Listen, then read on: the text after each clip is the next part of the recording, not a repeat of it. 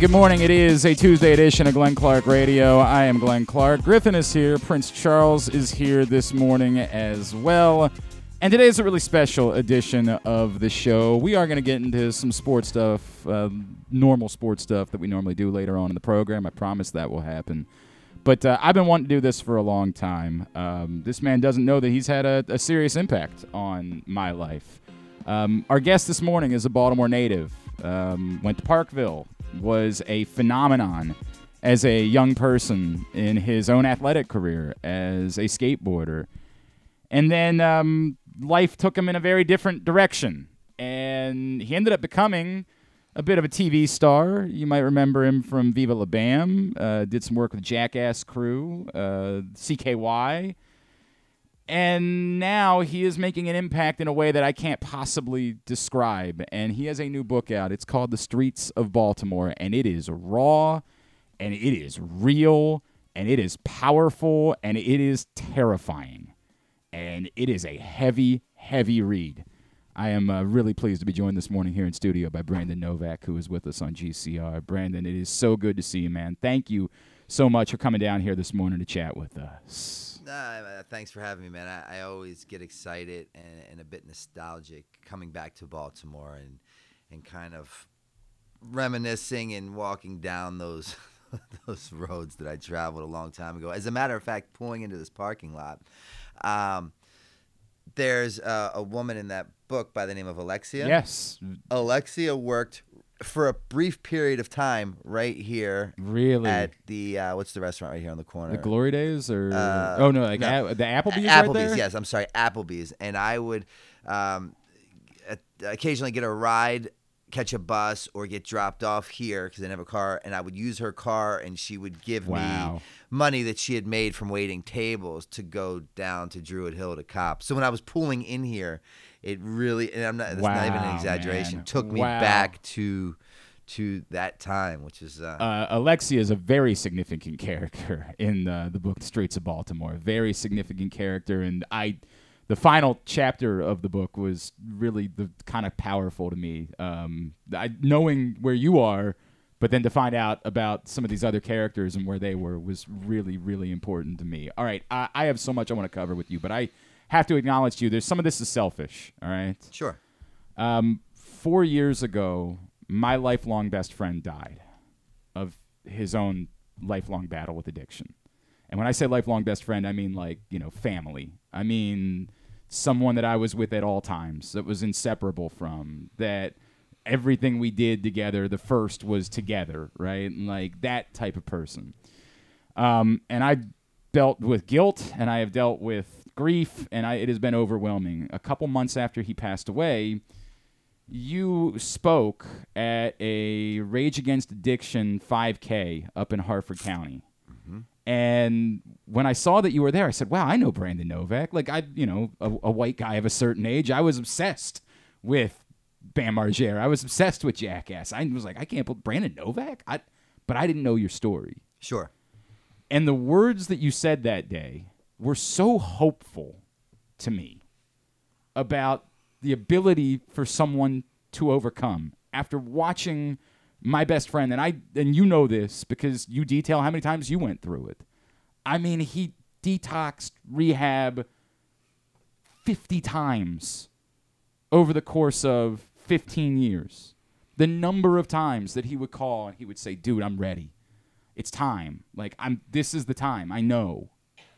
And how many times I was heartbroken and desperate to hope that it would be that time to the point where I finally believed literally it can't happen. Like it's just, you know, it, not understanding addiction nearly enough. I convinced myself you can't do it. It's just this is the way it's always going to be. Hearing you speak was truly one of the most hopeful and powerful things that I have dealt with in dealing with my own grief. And I tell you that because I get emotional, really genuinely emotional, thinking about that day and how excited you were to be there and how much you wanted to convey to other people look, we can do this. We can recover. Like, it can happen. Reading your book terrified me because I was, I know those streets. Yeah. I've picked up my buddy. I stayed a few times on those streets just trying to make sure he survived the night and had somewhere to sleep and had somewhere to like I've been through all of those things. I can't imagine how difficult it must have been for you to sit down and say, I'm going to go relive all of these things now in sobriety because it's still active recovery, right? Like you're still you got to deal with these things every day. How tough was it for you to sit down and say, I'm going to go relive every single one of these moments that are dark, that are painful, and yet I feel like I want to share them? You know, uh, well, first, thank you for sharing that with me. Um, you know, stories like that are kind of the why behind my cause, uh, quite honestly, and in in a very sick, morbid, twisted case, I, I hold a very special place in my heart uh, for alcoholism and addiction, and if you look at the landscape, the statistics, the the the the data analysis that's collected from treatment centers, uh, active addicts, and in, in, that very undesirable, uh, unpleasant world, they're rather grim and dark. You just said it, you know, and the majority of society does not believe that recovery is really possible because one out of three people will be affected, mm-hmm. directly or indirectly. And this isn't a hypothesis or an educated guess. This is the facts. One out of three people will be affected. Today in the nation, 178 people will die as a direct result of an opioid overdose. That's just opioids. That's not uh, stimulants, you know, uh, hallucinogenics. That just opioids. Um, so looking at it from that perspective, we're up against uh, a, a, a, winless battle, mm-hmm. right? It is impossible for us to overcome. So, how dare I, having had found the solution, knowing the answer, and, and, and understanding, being armed with the proper facts of the disease that I've been diagnosed with, called alcoholism and addiction, and, and, and properly can navigate the journey out of this world. How dare I not pay that forward? Um, that does not make sense to me. And, and it's the thing, I understand two things in this world skateboarding and, and addiction and alcoholism. Mm-hmm. Like, I know it through and through. Mm-hmm. Um, so I honestly get off on the topic because there's there's a way out. There there's a, a solution to this this problem that may seem never ending, completely undesirable, and very daunting, dark, and dismal. And I have the answer to it. And so do many other people. But a lot, you know, prefer to remain anonymous. And that's okay. I, I understand that. Um, but this is what I believe that my calling is um, today. Tomorrow that might completely change. I get it, right? Yes, I understand that, and it's. I think it speaks to the active recovery part of it as well, right? I'm sure you still have to deal with things every day where you have to remember. You, do you have to think about triggers? Do you have to think about those type, or do you say I have? I'm in a place where that doesn't impact me the way that it was. Like I, I reading the part of your book about the first detox and how how hopeful. Like there was a part of me that said, "Wow, this is." This is it. All it took was going one, and then I was like, "Oh no, no, no! Yeah. There's a lot more coming." I, I guess the di- what what was different? What why did it finally work? You know, over a decade yeah, later. That, that's a very commonly asked question. Yeah, and and, and I, I, asked myself that in the beginning too. Um, now I, I, understand the answer. You know, and what uh, all my life is is in retrospect, right? Live forward and learn backwards. So at the moment when these blessings are taking place, I'm incapable of seeing them because I'm so convoluted with the mess that I cannot see the message. So so what I understand to be true today is that here's the reality that there was nothing different that was given or taught to me from treatment center number one to number 13 right? They they didn't come up with this new procedure or this this special pill that was just approved by the FDA that, mm-hmm. that only the, the, the the white kids with the blue eyes received right? Like that that wasn't it. The the reality is at, at I had been to so many facilities and I attempted to find sobriety on multiple occasions I don't look at any of those attempts as failures, where most would, right? Like you go to treatment and, and you get high in treatment, they kick you out. You go to treatment, you leave early, and you go get high. You, you, whatever the case may be, looking back, not one of those attempts were failures because what happened was these seeds were being planted. Previous to these attempts, ignorance was bliss, which meant I am not to be held accountable for my actions. Okay. Right? Like Mhm. robbing, stealing, manipulating, uh, conning a best friend is, Boy- is a Monday morning. Boy, did I know all of those. Yeah. you know? So so that's that's my way of life. That's how I conduct business. Then I attempt to to better myself and cure my alcoholism by going to these fine establishments and and I did the worst thing I could have ever done for my uh, alcoholism and addiction. I'd sit through a meeting. I'd sit through a meeting, and now I, I, I've I've learned this knowledge, and, and I couldn't forget what I had learned. And ignorance is no longer bliss because I'm to be held accountable for what I know. And um, and and and they always talk about you know it's very hard to drink a glass of wine when it's cut with AA. It's very hard to shoot a bag of heroin when it's cut with NA. Doesn't quite sit so right anymore because I know there's a a, a, a better way out of my position, provided I just follow a few simple suggestions, which clearly I wasn't ready to do at that point in time. So so come to treatment center number 13. May 25th, 2015, I found myself in a position um, where, you know, the pain was far surpassed unmanageable. Unmanageable again is is a cup of coffee on a Monday morning for me. The pain had finally become so unbearable, so unbearable. I I found myself standing on my mother's stoop in Baltimore City in Little Italy, um, as she handed me. my- Brandon's point. His mother is here with him Yeah. today, which is awesome. she um she you know I I I I knocked on her door because I was staying at her house at this point in time and and and she had come to the door and and my sister was there and and, and they had gathered my belongings from upstairs in her bedroom because I'd been recently kicked out of Bam's house. Now I'm squatting back at my mother's for about two months, and this is right around the Freddie Gray time Okay. um, for for a timeline sense here, and and um, my sister hands me everything that I own in my life. At a 38 year old, um, self-proclaimed pretty successful individual. Now, previous to this point in time, a television star. yeah, I'm a, a know. pro skater. I've- I've, been in these movies at Break Box Office Yeah. Records, New York Times selling author. I've done some things in life. And May 25th, uh, I'm standing on my mother's stoop in Little Italy. My sister hands me everything I own that consists of eight scarves, two jackets, three socks, a stick of deodorant that fits into this bag that my sister's now handed me that doubles as my pillow, a needle, a spoon, and with that, a police officer comes around the corner and he serves me with a restraining order.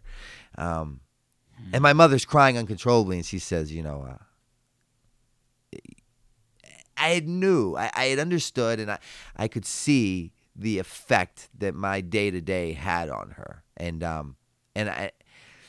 I was far past the point of trying to justify, minimize, or deflect my severity of my situation, meaning addiction, and and I didn't try to walk or talk my way out of that. I just looked at her and I said, "Do you, do you hate me?" And she hmm. said, "No, I don't hate you, but I refuse to love you to death any longer. You have to go." And my sister hands me my worldly belongings, and and I'm now a 38 year old homeless heroin addict you know, who who just wants to kill himself on a daily basis. But I'm just terrified to hurt myself in the process, and and and a few other things that happened at that moment. It's just too long to get into. But but what happened on that day is is the pain had finally become so great that it was so unbearable that for the first time in my life I was willing to do whatever it took to get myself out of the position that I had created for myself. So how we go back, I'm, I'm going to take it back now to the first treatment center, the 13th. Okay. Um, at that very moment, standing on the stoop in, in, in Little Italy in Baltimore City with everything that I owned, looking back at, at, at my behavioral patterns that consistently landed me here, it was so easy for me to see. And, and, and it was like at that moment, everything that I was taught in every attempt at every facility I had entered, it just hit me like a ton of bricks. And it was like the, the sky parted and I just walked across the water. And, and I was like, I am my problem.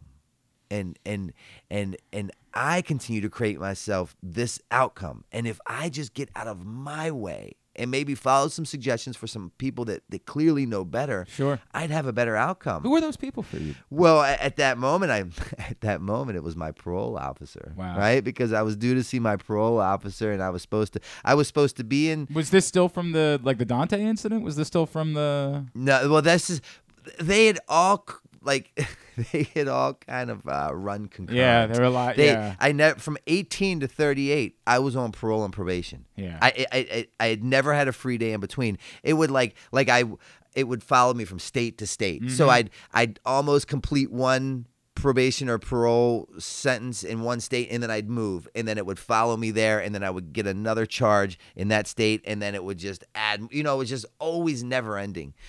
So on that day, I, I called her and I, I said, uh, I was supposed to show up the next morning. I'm supposed to be in Pennsylvania. The, these are the requirements of my, my condition of parole. I'm supposed to be in Pennsylvania. I'm not supposed to leave the state of Pennsylvania. I'm supposed to be in her office tomorrow morning at 8:30 a.m. and I'm supposed I'm supposed to produce a clean urine. The reality of my situation looked like this: I'm standing on my mother's stoop in Baltimore City. Um, I'm I've, I've just been handed everything that I own. Uh, I'm about to head to BWI Airport to board a flight to Fort Lauderdale. Um, if I if I piss into a cup, it'll light up like a Christmas tree, mm-hmm. and um, and and I have a needle hanging out of my arm, and I'm I'm supposed to report to her office the next morning. So I called her and I said I'm in a really bad way and I need help, and she said show up, and I showed up, and by the grace of God, you know, she'd given me one more chance and, and sent me to one more facility. And and what I know to be true today is is that at 38 years old, what was the answer? Right, coming back to what was the the answer? Why did this one work?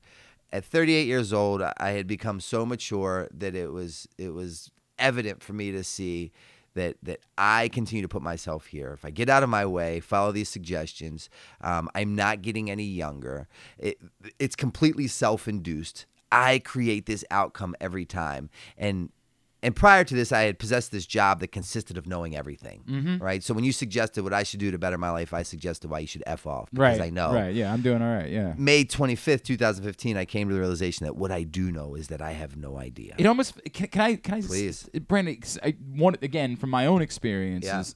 It felt like survival was, dude. If I can control this from day to day, if I can figure out how to get high, if I can figure out who I need to manipulate, if I can figure out how I can, then I can control anything. I can Absolutely. like it's it's it's survi- it's it's survivalistic, right? Like that. and I, to this point, I had done uh, quite a few accomplishing things in my life to where Sure. people believed, even myself, that I knew what I was doing. And my resume stated that I knew what was going on in life. But the reality is, it, it couldn't have been quite the contrary anymore. Like I was really disconnected from reality and/or abnormality. Uh, Brandon Novak is in studio with us again. The book is The Streets of Baltimore. Where all can people go to pick up The Streets of Baltimore right now, Brandon? The easiest way is just go to my website, brandonnovak.com. okay, you can go right there to pick it up. I cannot. I. It is an unbelievable read. It, it is so incredibly powerful. I I, I want to go back to something. Back to but. You you mentioned something like, "Hey, it's not just all white guys with blue eyes, right?" Sure. there will be someone that will say, "Yeah, but you know, Brandon, you were well plugged in. You were well known. Mm-hmm. You were a celebrity. You mm-hmm. were."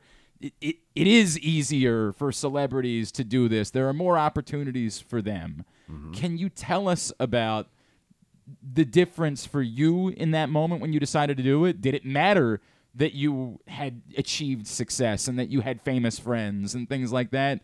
Or was it no different at that point when it worked for you than it would be for anyone that is battling addiction? You know, it's it's it's a great question that you bring up, and and as my disease progressed, so did my treatment center stays. Meaning that in the beginning of my alcoholism and addiction, I had some of the most amazing times of my life. Even today, I can sit here and tell you some of the best times of my I, life. I, am so glad. We, I want to talk about that. it, took place come- under the influence, yeah. right? Uh, and and in the beginning of my you know treatment center stays, it was the Betty Ford Clinic, it was the uh, aromatherapy, you know, private chef, and and as my disease progressed, again, so did my treatment center stays, and May 25th, 2015, I walked into my 13th inpatient treatment center. It, it was a facility that cost me $2 to get into. It was $2. It was a state funded establishment, a, a, a Christian based faith program.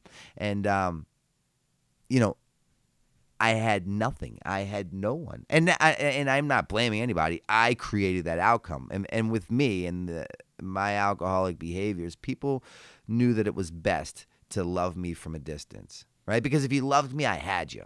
If you if you told me you loved me, I equated that to ten bucks. Mm-hmm. Um, so it was best for everybody involved to to to keep me uh, afar. Yeah. So so when I at the end, I'm a firm believer um, that you can get sober in a crack house if you're ready, right? Because and this is my story, it's my narrative. I'm married to it, it because it, it's worked for me. But that's the complexity that we're up against here, right? It's not a one size fits all. It's not a black and white comes with an instruction manual. What works for me did not work for your best friend, um, and will not work for for this man here. You know, it's it's an individualized process, and that adds to the complexity of the situation. So so what I do and, and why I believe that I'm so good at what I do is because I'm the best at playing devil's advocate. It makes sense to me why you'd prefer to continue to shoot dope all day as opposed to accept the help that I'm literally offering and will provide you, which is what I do. I understand how to talk to them. And also I, I use the, the the base that I've been blessed with, the following that I have, to to share my message. See, I understand the demographic that I'm up against. If you're an addict or an alcoholic and you're like me, all that means is is that we're we're we're defiant by nature. We hate authority and we refuse to conform because we possess that job that consists of knowing everything. So understanding that right out of the gate, what I do is I use all my platforms, which are combined close to like 2 million followers, and, and share with you my life, a very transparent, um, authentic, organic version and visual of my life. And in hopes of allowing it to be perceived from the outside word, world in, in a way that people find it so attractive, so desirable, and so appealing that, that they now want what I have. So I simply give them this life in a form of attraction rather than promotion. With at the end of my posts or, or platforms, there's a number to call me and my team directly. And if you want the help, Can you share that number with us? 610-314-6747. Call me. Me and my team will, will help, will, will aid and assist and, and help you get the help that you need. Um, because I get that. So so understanding who I am, reading about my story in the books, seeing it in the tabloids, people know that my stories hold it holds depth and weight. They understand that I understand. So the the thick, deep, condensed wall that most people cannot penetrate, I have the ability to get through pretty quick. You know, and I don't tell them about me. I, I don't really say much about much. I let them talk, and, and I come from a position, a, a place of, of understanding as opposed to being understood. I want to ask about people like me. Yes. I want to ask about the people that are on the outside, and I Mm-hmm. and I say this not because I think I'm. Be- I've said this all the time. I don't know why it is that I didn't have the same disease because when I talk about my best friend, we partied together constantly. We got drunk, we got high, we did all of those things, but I didn't have. I, I addiction was never an issue for me for whatever reason. I don't know. As we talk about, it's a disease. It's not. It's it's not discriminate, right? Like it can happen to anyone. Proving my point, the one out of three people will be affected. A hundred percent, Right. Like that's it's the way it goes, and I talk about it constantly whenever we deal with addiction topics on this show. No Like, doubt. It is a disease. Yeah, yeah. I don't know why my best friend had the disease of addiction, and I didn't because we were not.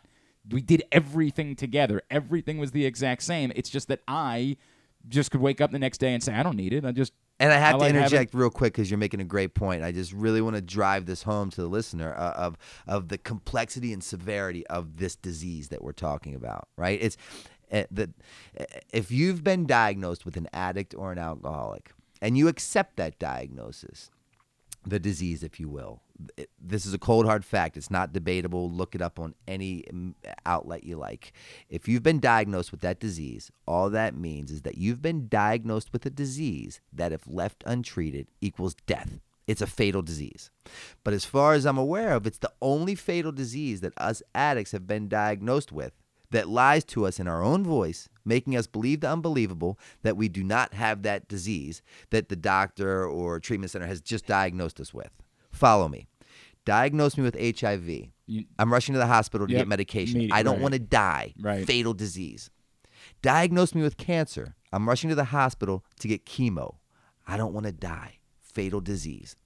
Diagnose me as an addict or an alcoholic. I need a glass of wine or a bag of heroin to figure out what the hell caused you to diagnose me with said disease.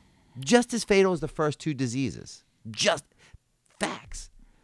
That's the the, the It's so incredibly That- you just- know- it's I I know exactly what you're saying. and it's saying. not like your voice comes in my head and says, "Oh, don't worry, Novak, you don't have that disease." And I'm No. like, "Oh, stranger danger, Right. fuck you." No, it's my voice in my head that makes me believe the unbelievable. Where an hour prior to, the pain had become so great. I'm sitting in this chair in this treatment center, and the doctor comes in and says, "Mr. Novak, you- you're an addict," and I'm sick. I'm withdrawing, and I'm like, "You're right, I am." And then all of a sudden, you drop your wallet, and I steal hundred bucks out, and all of a sudden, well, I'm not really an addict. no. What's No. wrong with you? I have a hundred bucks. I'm gonna go get my solution, which is a bag of heroin and a Mm-hmm. shot of cocaine. I'm gonna sit back in the abandoned house and laugh at you, laugh at you for diagnosing me. It's so twisted. That's the- It's so unbelievably that's the twisted. power that it's we're so up incredibly against. twisted. There will be lots more of people that will be in my shoes that we're not dealing with addiction, but we are. To Totally. your point, Yeah. we're dealing with it because it's You get the worst part of it. What- so- you don't even get to get high. you don't even get to escape the reality. You just get the terrible consequences that come along with my my my insane behaviors. so. What what do we do? What eh, how, I'm a firm believer of um, boundaries. Boundaries. But see, and now what I tell you to do, Yeah, it's not going to be the same for it's everyone. not going I to be the answer. I do understand, right? that, So yeah. like, uh, I, I'm a firm believer of of just throwing things at the wall because if we had the answer, right? If we had the answer, we wouldn't be in the position that we're in. and that's what every single one of us, every single one of us that love my best friend. Yeah. I- I'll use his name, Chris. We Totally. every single one of us. yeah. said we don't know exactly what to do, and we just try, we tried Straight- anything. Bam! I, I can talk about this publicly Sure. because like he's public with it. Yeah. um, he's my best friend. He paid to put me in several treatment centers. I, I literally attribute a, a big part of my sobriety to him for never giving up on me. Right? Um, when people would say to him, "Why do you keep helping him? Why do you keep letting him back in the house? Why do you keep giving him another chance?" I don't know why he did, but he did. And I and and and that could have hurt me or helped me. At the time, it would have been perceived as hurting me because he would give me a credit card, he would allow me to stay in this mansion and and, and give me a, a spots on the TV shows that would provide me paychecks that I would take right back to Baltimore City and shoot as much of it in my arm as possible. Whatever the the, the reason is here I am today with coming up on eight years sober. Now today he is in the same Battling, position I yeah. was, and and and I was talking to his father the other day, and uh, and he said, "What do we do?" I need you to tell me What do we do? his parents are as awesome as we always have thought. They are. are. I need, I need that. they be the are. They they absolutely are. Okay, they absolutely God. are. But Phil said, "What do we do?" We we just had him mandated to a treatment center for almost two years, and that's very true. I helped aid and assist in a lot of the facilities that he went to. I'm at a point where I don't know what to do. You know what I mean? It's like there, there's just not that answer. So what do we do? We do everything humanly possible. But most importantly, what I would do right now, eh, you know, because it's a case by case, um, and and and what I do is I create boundaries, right? And I will not enable those behaviors. And I pray that he finds himself in a position, or any addict and alcoholic. I pray that they find themselves in a position where the pain becomes so great that they're willing to do whatever is suggested, such as I did, May 25th, 2015. And if somebody, anybody would have robbed me of my process, the outcome that you see might not exist today. And that's the very hard part. It's so eh, I mean, like eh, you want it to be a math equation, man. Like you want there to be a just give me the instructions. Tell me what it is that I can. I'm, I'm so that's why I stand loud, Yeah. I stand tall, and I stand proud of my sobriety to to shine a light at the very end of that dark drab tunnel where people believe there's no solution that exists. Guess what? There is. I, I have made a decision. I'm going to go commercial free this hour that we have you in studio Yeah, because man. I, I do need to thank some people that are going to allow me to do that, like your local Toyota dealer and buyatoyota.com. The Toyota Tacoma comes in a range of models and trim lines, so you can choose the perfect Tacoma to reflect your unique personality and driving habits. Check out buyatoyota.com for deals on new Tacomas from your local Toyota dealer today. And it feels like an appropriate time as we're talking about addiction. We know that um, gambling can be fun, but you should set a limit and stay within it.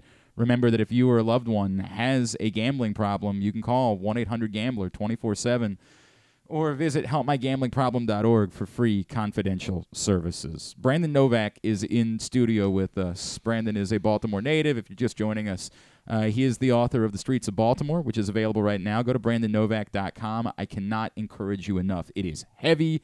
It is, when, when I say raw, there are things that even knowing Brandon's mission, I probably, if I were him, would have taken to the grave. Um, and yet he is extraordinarily open about the lowest of the lows during the course of his own battle with addiction throughout his life, and it is as powerful as anything I have ever read in my life. That Um, book will also be available audio version uh, of Kindle of all the major outlets uh, on the seventh of March. Awesome. That Awesome. I am narrating. Well, so I- you, I know we were talking about that truly before the from show. The words of my mouth, but yeah. I, I want to. I, I want to ask you something because I mentioned in the beginning. This starts with I'm a fan, Yeah. right? Like I am. I- joked I'm a white guy of a certain age. You know, there was a generation of us that was just absolutely obsessed with CKY. Was absolutely obsessed with Jackass. Was absolutely obsessed with Bam Margera. I just said a couple minutes ago I was desperate for you to tell me that April and Phil were awesome because yeah. they were almost like all of our parents, right? Sure. And like we went through all of those things. Um, I I have such a place in my heart. When the last Jackass movie came out, I I organized a field trip for listeners to go see it on the Friday afternoon after our show ended. That it was in theaters because it means that much to me in my life. Sure. I wonder for you, and I think you've already kind of given me the answer, which is I, why I feel more comfortable asking about it. I could certainly see why a lot of people that went through your life would say, "I don't really want to talk about those days. I don't want to. I don't think as fondly about that time because I associate it with my darkness, my addiction, my troubles." You, in reading the book, the way you so fondly talk about, you know, riding a shopping cart down a hill and winning a race on Viva La Bam, like I, it seems like you don't have that sort of disconnect where you have a a, a an unfortunate or negative feeling towards the the things that you were able to do while you were battling your addiction. Yeah, I mean, if you if if we're weighing the scales of justice here, right? I could look back and say, you know, those times were, you know, really tough for me because of X, Y, and Z. But tough times for me are like the days and nights that I stood on the corner of Eastern Avenue in Patterson Park, mm-hmm. prostituting my body to secure enough finances to acquire another bag of heroin. so if we're weighing the scales of justice, you know, a, a touchy subject such as a stunt on Right, Jackass or right. Viva La Bam, Yeah, as driving a car to, into a river. Right. yeah, as opposed to like, well, eating out of trash cans in West Baltimore, getting robbed by the stick up boys, praying to God that the jump out boys don't get me that day, or you know, hoping to God that that lawyer that drives the Burgundy the Burgundy Cadillac gets off at 5 p.m. as opposed to 5:30 because he pays me good money for my body. It's a pretty Jeez. easy answer to come up with there. And again, what I've learned, and this is all from from from my journey with sobriety and things that I've learned within that journey is that if I change my pers- if I change my perspective, I could change my world, right? So I could look at it as the victim role: why me, why me, why me.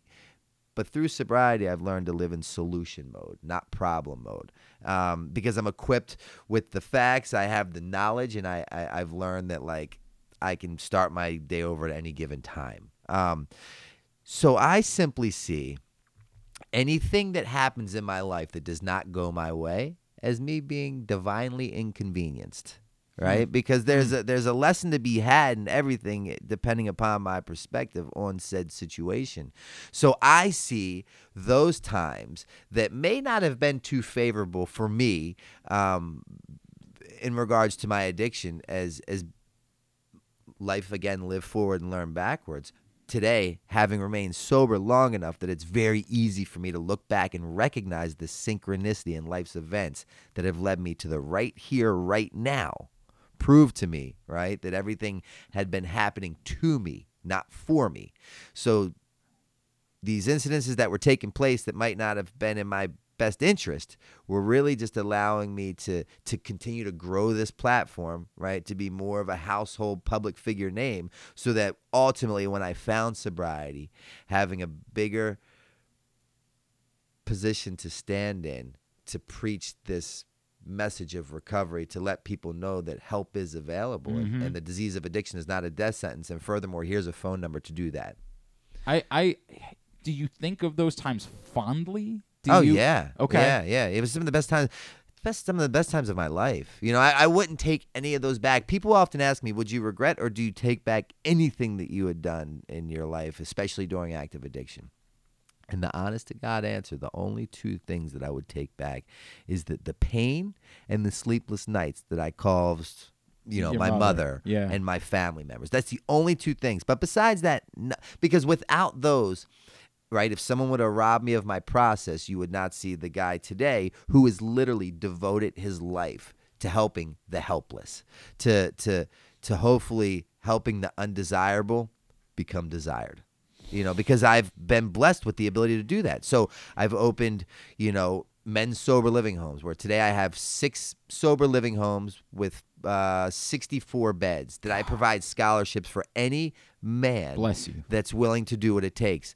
Uh, I've opened a drug and alcohol treatment center, you know, uh, titled accordingly uh, and fittingly redemption you know so like i i've literally turned my defects right perspective it's all perspective i've turned the very same thing that was killing me on a daily basis a layaway plan one bag one bottle one needle at a time into the very same thing that's not only saving my life but countless others Thank you. Thank you for doing that. and it's Thank not you. even it's and all I did, it was so simple that I missed it for so long. All I had to do was admit complete defeat. And that moment that I admitted complete defeat, I secured the ultimate victory. I, I dumbed my way into this. But by the way, you don't even know this yet, but you're also going to be helping out. Uh, so I am very involved with the Helping Up mission. yeah, yeah, yeah. Baltimore They're right next to my mother's house. And- my and- mother has uh, coffee with them at church across the street every Thursday. There, I am involved with them monthly. We do things with them. We do a huge coat drive for them every yeah. year. And I was actually in the Helping Up mission years ago. I it's I, you know what everybody everybody that I when I was around all of my friend Christopher's friends they Yeah. said this is where you go when you're They serious. they take the bottom of the bottom. Like, this is when, when- you have nothing and you've ran out of all options. exactly the way that take your ass up the Baltimore and I had been Street. connected with them well before, you know, like th- this through radio. We had been connected and we had been doing some events with them. Uh, and when I f- found out that you were coming in today, I asked if anybody would be willing to donate some money to get an autographed book, and someone donated a hundred bucks. So I'm gonna That's a have you big sign deal. A book for That's them. a big So deal. Even just you coming in here and doing this today is going to continue to benefit some some folks that need it. So you know, unknowingly, thank you for that. Yeah, Thank no doubt, no doubt. I mean, I, I'm very well versed in that world. Those houses that I told you about. The one of the whys behind my calls is because I understand, right? The helpless, the hopeless, the the ones that have dim, been deemed unhelpable and unfixable. We don't we don't find our way into recovery or sobriety because we have an influx of cash coming out of every orifice of our our body. We get here because we've burned every bridge, and, and, and not too many people are willing to lend a helping hand. Rightfully so. So, what I've done is I've created those six houses in Wilmington, Delaware, called Novak's House. And, and I travel all around and I do all kinds of events to raise all kinds of money to, to make it a point where money is never a deterrent as to why someone cannot find the continuum of a safe, sober living environment with accountability upon completing an inpatient treatment awesome. center. So if I have a bed and you have the desire and willingness, then come. There's no money that's and so I, I get that. And is, that's, is is BrandonNovak.com the place for people that yeah, well, Novak's house is uh, novaksrecoveryhouse.com. Okay, Um, okay. Two separate entities, but it's all brandonnovak.com. And uh, yeah. I have no doubt there's somebody that's listening to this. And there's a right that- Venmo uh, at Novak's house. Every dollar, if you're so inclined to give, whether it's a penny or a dollar or a million, it goes to a scholarship fund. Uh, and and if you don't believe me, I have an open door policy. Come up to Wilmington, Delaware, and I will take you to all six houses, and you can meet the 64 men that reside in those houses. And nine out of ten of those men are there via scholarships. That's wonderful, man. That's so wonderful. And again, like how dare I not do No, that? I- you know, like like my mother, can- she depleted her savings account. She sold two homes to Can pay I for can I tell your mother I love her?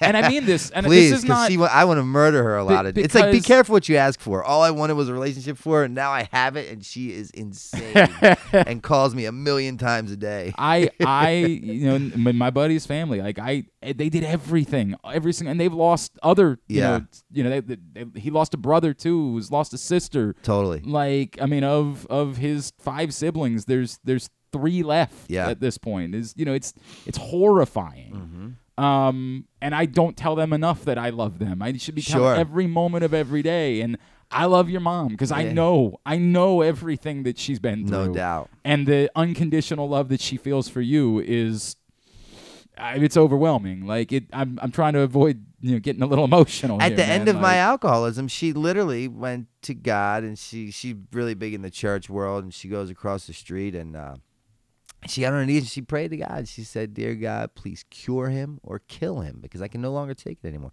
She's she bought me a plot, right? Uh, um, which I still own, and and I've today decided I'll be cremated. So if anybody's interested in purchasing a plot from me, it's for sale, right? And, I- and I'm not even exaggerating, you know. But but the beautiful thing is, is like she does not have to wait for that phone call anymore. Yeah. which she waited for for years. yep She she, waited- just- she knew it was coming right Yeah. like one of these calls is going to be Mother, yeah come here. yeah She waited for that call for years, and I'll let her say what the call that she waited on for years was. Here, mom, what what was that call that you used to to wait on for years in the middle of the night for me? Or that you were dead, Yeah. what, what would you you'd pray to God for what? to cure him, kill him, or kill me because I couldn't take anymore. And Father Michael said to me, uh uh God has plans for him that you don't know about, so don't you ever say that again, Patricia. can you can you i, I- I don't i don't She's a mouthful of candy in her mouth. I- so I- excuse that. Can, can I could I just ask quickly what this means to you? Could I is there any way you could possibly describe what seeing Brandon now means to you? Wow, it means everything. It's it's just everything. I can't believe it's happened. And I'm so happy that it did. It, it makes me happy every single day. Even though I fight like the devil with him every single day. and he fights back, but uh, I'm very happy right now. So I'll keep him. Can, can I can I just tell you that I love you? Thank you very much. I, I and I mean that. Like I you know I've I've dealt it it hits me very close. Does it? I heard you. And Your story. And I love you. And Thank I you. am so grateful for you and for never giving up on him. And for unconditional love that you showed at every moment. And I'm a I'm a parent now, so it hits a little bit different. Oh yes. I have two little boys, Oh. and I I just can't tell you. I can't tell you. I love you. I don't know you. I love you, Thank and I am grateful for you. Thank you very much. Sorry, I gotta I gotta compose myself here for a second. I it, I, I I truly mean that, and thank you for coming down in here. Um, God, your mother is a saint. yeah, she's uh, and that's the thing, right? Eh, Creating this unconditional love, yet with boundaries, um, and never giving up on me. Um, having been blessed with this journey I'm on with sobriety now has allowed me, right? Because people say, "How do we change the world? How do we fix the problem? How do we fix the problem?" we don't know the answer to that, but what I do know is that because people love me in in spite of me and unconditionally and never gave up on me, having now found my journey of sobriety, right? I have the ability to help people. I help one person. Now, those two people help four. Four help eight. Eight help 16. And then before you see it, you see a change in the, the, the atmosphere, the structure, the environment. And that's how I believe we uh, stand the best chance of, of changing the world or the, the current predicament that we're in. Hence, you know, people told me in the beginning, I, I didn't end up in sobriety or recovery because I took the short bus to school. I didn't end up an addict because I took that short bus to school. Quite the contrary. I ended up here, recovery and in addiction, because I was too smart for my own good. And I would go to those 12 step meetings and I would sit in those chairs and I would outthink myself Yep. out of a situation that was saving my life every time yeah. right so so now having had the ability to to dumb my way into it and it's again because of my process. Looking back, all I did was just rearrange the furniture on the Titanic for 22 years. But my sim, my ship would continuously sink every time. So on May 25th, walking to the 13th facility, I, I look back and it was very easy, very, very easy when all of those seeds that were planted along the way just hit me like a pile of bricks to see the severity of my current situation.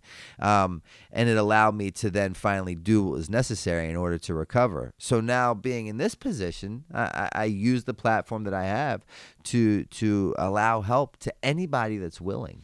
But I will not chase people down because I understand what that looks like. I, I completely get it. All right, there's a couple things I wanted to get to. Yeah. Um, one, and and this is a it's a complicated question, right? I, one of the things I like to give whenever I have somebody that's accomplished great things, I always like to ask them for their biggest pinch me moment. And I mm-hmm. and I get that these things are like complicated by you know your battles with addiction and where you were in those moments. But as you reflect on everything you've done, is there any single moment that you say, I can't believe I was able to do this or be around this person or experience this moment that you just say, I whatever I had to go through, this I'll it, it will be with me for forever. The things that get me off are the the ones that are deemed impossible by most, but the certain few turn possible.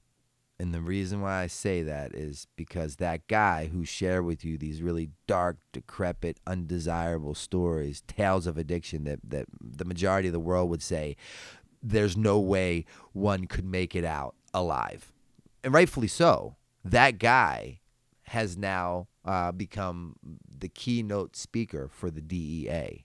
And the DEA now pay me to be a keynote speaker, right? That guy um, who who was not so politely asked to leave the 11th grade as a direct result of drugs and alcohol, who who wrote his first book without a GED, later on in life acquired his GED in the penitentiary while serving a sentence, never stepped foot a day in college. Today gets paid by universities to come, Come in speak. and give talks, right? Um, the the guy who who had been in 13 inpatient treatment centers, lost count of outpatients and detoxes. My mother bought me a plot. My mother took life insurance policies out on me. My mother, who was a, a nuclear physicist at Mercy Hospital for 53 years of her life, on the board of Mercy Hospital, um, was the same mother that visited me while I was on life support at her hospital three days prior to walking into my 13th inpatient treatment center. My mother, who served me with a restraining order. My mother, who sold two homes to pay for me to go to treatment. My mother, who prayed for my death because of my addiction. Now is the same mother that that that comes to visit my six sober homes that I provide scholarships for anyone in need. My mother now comes to visit my drug and alcohol treatment center, properly titled Redemption Addiction Treatment Center, um, and, and speaks to the clients in those facilities. My mother called me eight months into my process of sobriety, and she said, I hate when you come to visit me. And I said, Why? And she said, Because I get so sad when you leave.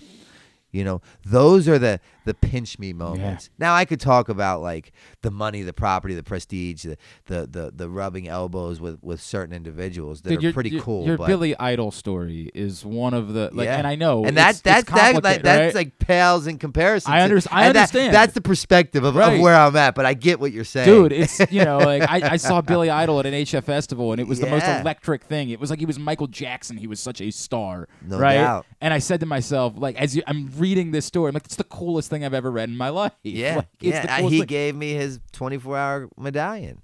You know, As you and, were- and kind of gave me a talk like when I was in a really bad way of how things could get better, and how he could see through my shit. You know, like, and and, and those are the things that I I don't really think about. because I get it. I get it. Like so- it's a, it's a- strange. it's a no, no, no. I don't think it's strange because it's a different life. This life is so much better than I.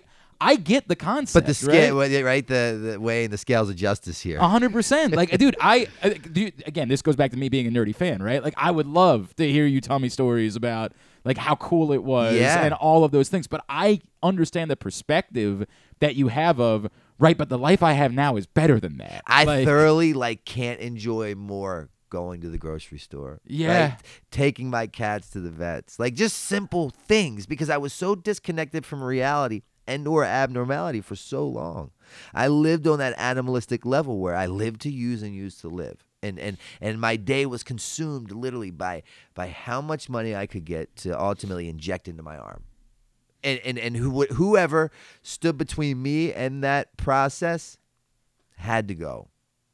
And it wasn't ever personal, it was always just business. So I had harmed a lot of relationships in my life. So now like the most meaningful thing to me is is like having relationships that are sustainable, right? Because today I'm a I'm a guy who who who who who just doesn't have enough time in the day for the for the people that are in my life and that That's awesome. that is It's awesome. from the guy who before was served a restraining order on his mother's step. May 24th, 2015. Not that long ago. I was served with a restraining order. I had never had a driver's license in my life. Three years ago, I've got my first ever driver's license. Wow. That's the disconnection from reality that I'm talking about. I'm a 44 year old man, just to give you a timeline Yeah. of, uh, you know what I mean? Does it help with I, I, I the word regret came up as I was thinking about you as a skateboarder, right? I was Yeah. thinking about like there would be times I would think where you where you would sit back and reflect and, and you reference that like what what could have been with the love of your life at the time what could have been with a professional skating career where you were already wildly successful at an insanely young age uh, did are you able to block all of that out and say I don't deal with regret because I have something so much better than that? Yeah, no, that's it's a to again perspective. 44 years old. I'm about to drop a video part that I just filmed. I went to Barcelona, which is like the mecca for skateboarders, and I I, I filmed a whole video. I didn't know that. I had no idea. Yeah, they they actually construct buildings, and the and the, um the architects will build skate spots into the buildings. so cool. It's like praised, It's so kind of like. Jerusalem for a, a holy roller. Wow. Um, and and I filmed this vi- skate part, and I have a pro model getting ready to drop with the the part at 44, and, and it's the best part I've ever produced in my life. You know, Did you? When did you? I'm get- kind of like Benjamin Button. You you reference. wait, I've wait, stopped growing I, I want to know the I got time. sober. Mm-hmm. You reference in the book that like when you were at Bam's house. Yeah. There was the day where all of the the skaters came Ah, in, that, and that those things hurt. and you couldn't. yeah. When did you get back to like when did you get back on a board and feel comfortable skating again? Well, it's funny because in in in my my recovery process this time, my man, my my therapist, my my people in my life, they'd be like, "Let you should skate again. You should you should start as a hobby, as an outlet." And I looked at that as like the the love of my life, who I let get away. Yeah. Right? Like I Yeah. wouldn't address it, I wouldn't acknowledge it. It Yeah. never even happened. And I'd avoid it at all costs. And and it was it was after I had finally done this internal work that was required that I had never done before. The last thing I tried, first thing that worked. I did this internal work that was required to in order to achieve these external results that I've always desired. Mom, you, you can't Mom, She's you fine. can't She's fine. She's fine. Um, it's right. um, um, finally was I able to go I'd say back. she's more than earned this, by the way. Yeah. Right. It's probably like her her neighbor they're talking about bingo at the Polish home tonight. It's trust me, she's not gonna lose. Do you play it. with her ever? I take her there That's awesome. occasionally. That's awesome. Sorry, but yeah, sorry. no, it's it's um I've got to a place in my life where I, I no longer wish to shut the door on the past. I actually welcome it with open arms. And skateboarding was one of those things.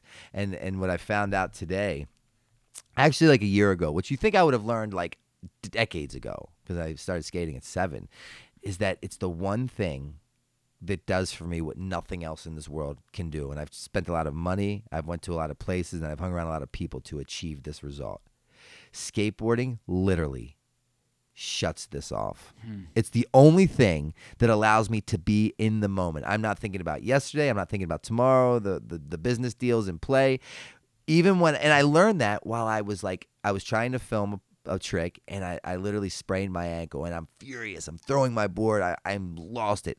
And it was at that moment I, it dawned on me that this is why I love skateboarding so much. Even though I didn't get the result that I was shooting for, sprained my ankle in the process, I wasn't thinking about That's anything so cool, else. man. That's Nothing. such a cool literally, feeling. you know, in the moment, The joy that in yeah. the moment, like nothing else, and that's when it hit me. Dude, that's so cool. You know? That's so cool, man. I'm so happy for you that you like I'm that that makes me honest to God, it has nothing to do with me. But just hearing that story is the coolest shit I can You ever would, you would think I realized that at like 15 when I was in the thick of it. You know? I dude, I, that's beautiful, man. That's really freaking so now I really try to like carve out as much. It's it's for the mental health now. That and working out. Okay, I, and I'll, and I'll, as we we are we're winding down for this hour. That's cool. When you're back here, Yeah. is it tough?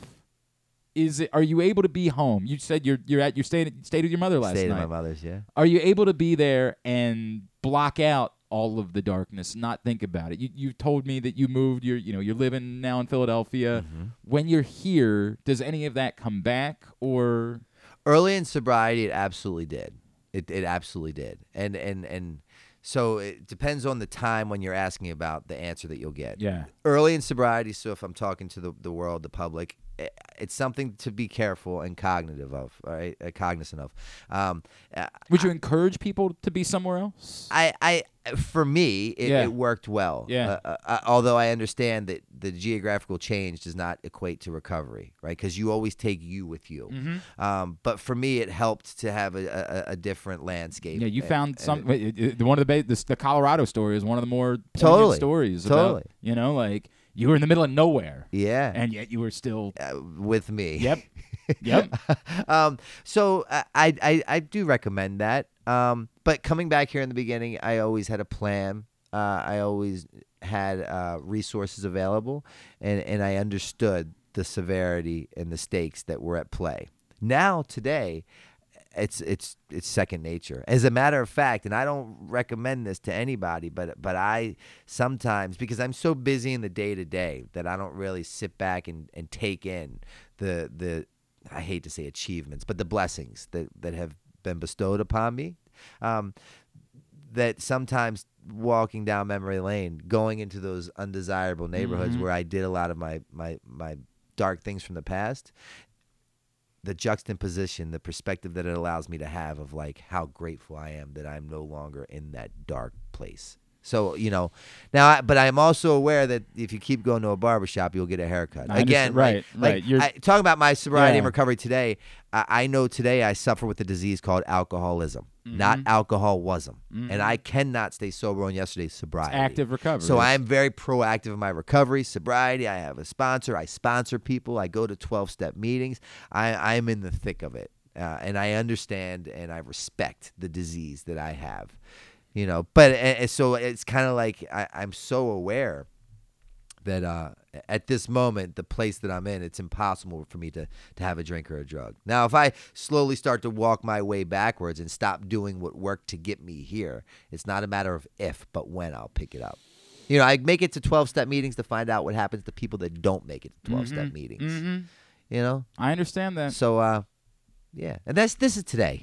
Correct. Oh my God, I get right. Like tomorrow, I. we'll, we'll talk that's- tomorrow. that's- Tomorrow. I understand exactly what you're saying. But but again, I, I, I and I've I, I literally give my life uh, to to helping the unhelpable. So if anyone's out there that needs help, call me 610-314-6747. Me and my team will come up with the best plan to get you the help not that you need, but more so deserve. BrandonNovak.com. Pick up the streets of Baltimore. I it, again, you, it, I'm not. It's not a happy. Well, it, well, I don't want to give anything away. There, you know the story now. Like Yeah. you know the the ultimate final chapter because you're looking at it. You're you're hearing it in this moment. But the story is dark. It is dark, but it is powerful and it is important. And, I- it's the reality. Yes, It's and I, real. I can't encourage you enough to dive into the streets of Baltimore. I, I told you uh, privately, I have not read Dream Seller. I'm going out to read Dream Seller because I was so moved by this that I need to read Dream Seller. I need to know um, more of your story.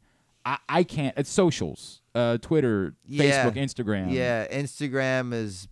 Uh, well, if you go to my website, brandonnovak.com, it takes you there. But Instagram is Brandon double underscore Novak. And and I don't know what the rest are. Uh, You'll get to one, you get get to the there. rest. if you go to the Instagram, you can take it to Facebook, Twitter, YouTube, all that. I, I don't. I love you too, and I mean that. Like your words were a very significant thing for me at a very difficult time in my life, and I will never forget that. And I know that's not, you know, that's not a burden for you to carry. That like you're responsible for me having hope, but I hope you know it. The impact that you're talking about, what you're trying to do, it's working. It's working because you gave me hope at one of the darkest times in my life and I will be eternally grateful for that and truly appreciate you coming down here and hanging out with us this morning, man. It, it means No the world. doubt, man. Uh, I'm grateful that you're giving me the ability to use this platform to to allow my message to go a little bit further to to I'm sure some people that were not or are not aware of me and more so my cause today. Brandon Brandon Novak, I'm so happy for you. I'm so happy for your mom. I'm so happy for everyone that loves you, man. And I can't wait to see what's next on this journey for this person, brother. I, I really mean that. It's it's powerful doing this with you today. I'm appreciate, man. Thank you.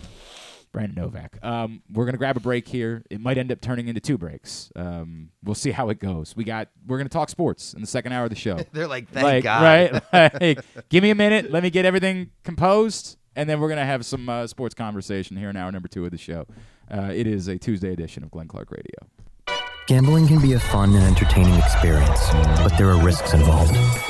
If you're planning on betting on the game at the casino or on your phone or computer, know your limit, stay within it. Set a budget and a time to stop. Remember, gambling isn't a financial solution and it doesn't mix well with alcohol or drugs. Know the risks and have a plan before you begin gambling. For free and confidential services, call 1 800 Gambler 24 7 or go to helpmygamblingproblem.org. Baseball season is finally here, and what better way to celebrate than with some fresh gear from Birdland Sports? As a small business run by O's fans, Birdland Sports offers a great selection of unofficial merchandise, including unique designs like Birds Are Coming tees, player cartoon shirts, and championship prediction designs. And the best part, their prices are more affordable than the big guys. Get high quality gear without breaking the bank. So whether you're heading to the ballpark or watching from home, show your love for the birds with Birdland Sports. Visit birdlandsports.com today to browse their collection and gear up for the season. Let's go O's.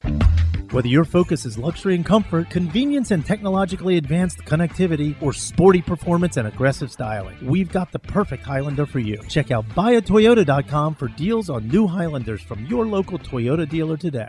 There's something for everyone this February at Laurel Park. Come watch live horse racing every Friday through Sunday and join us on Saturday, February 18th for the Winter Stakes Spectacular featuring six stakes races and $900,000 in purses, including the General George and Barbara Fritchie Stakes. The fun doesn't stop there. Stick around for our Winter Mardi Gras celebration with live music, delicious food and drinks, and a carnival atmosphere. Plus, don't miss out on President's Day holiday racing on Monday, February 20th. Visit laurelpark.com for more info. That's laurelpark.com for more. See you at the track.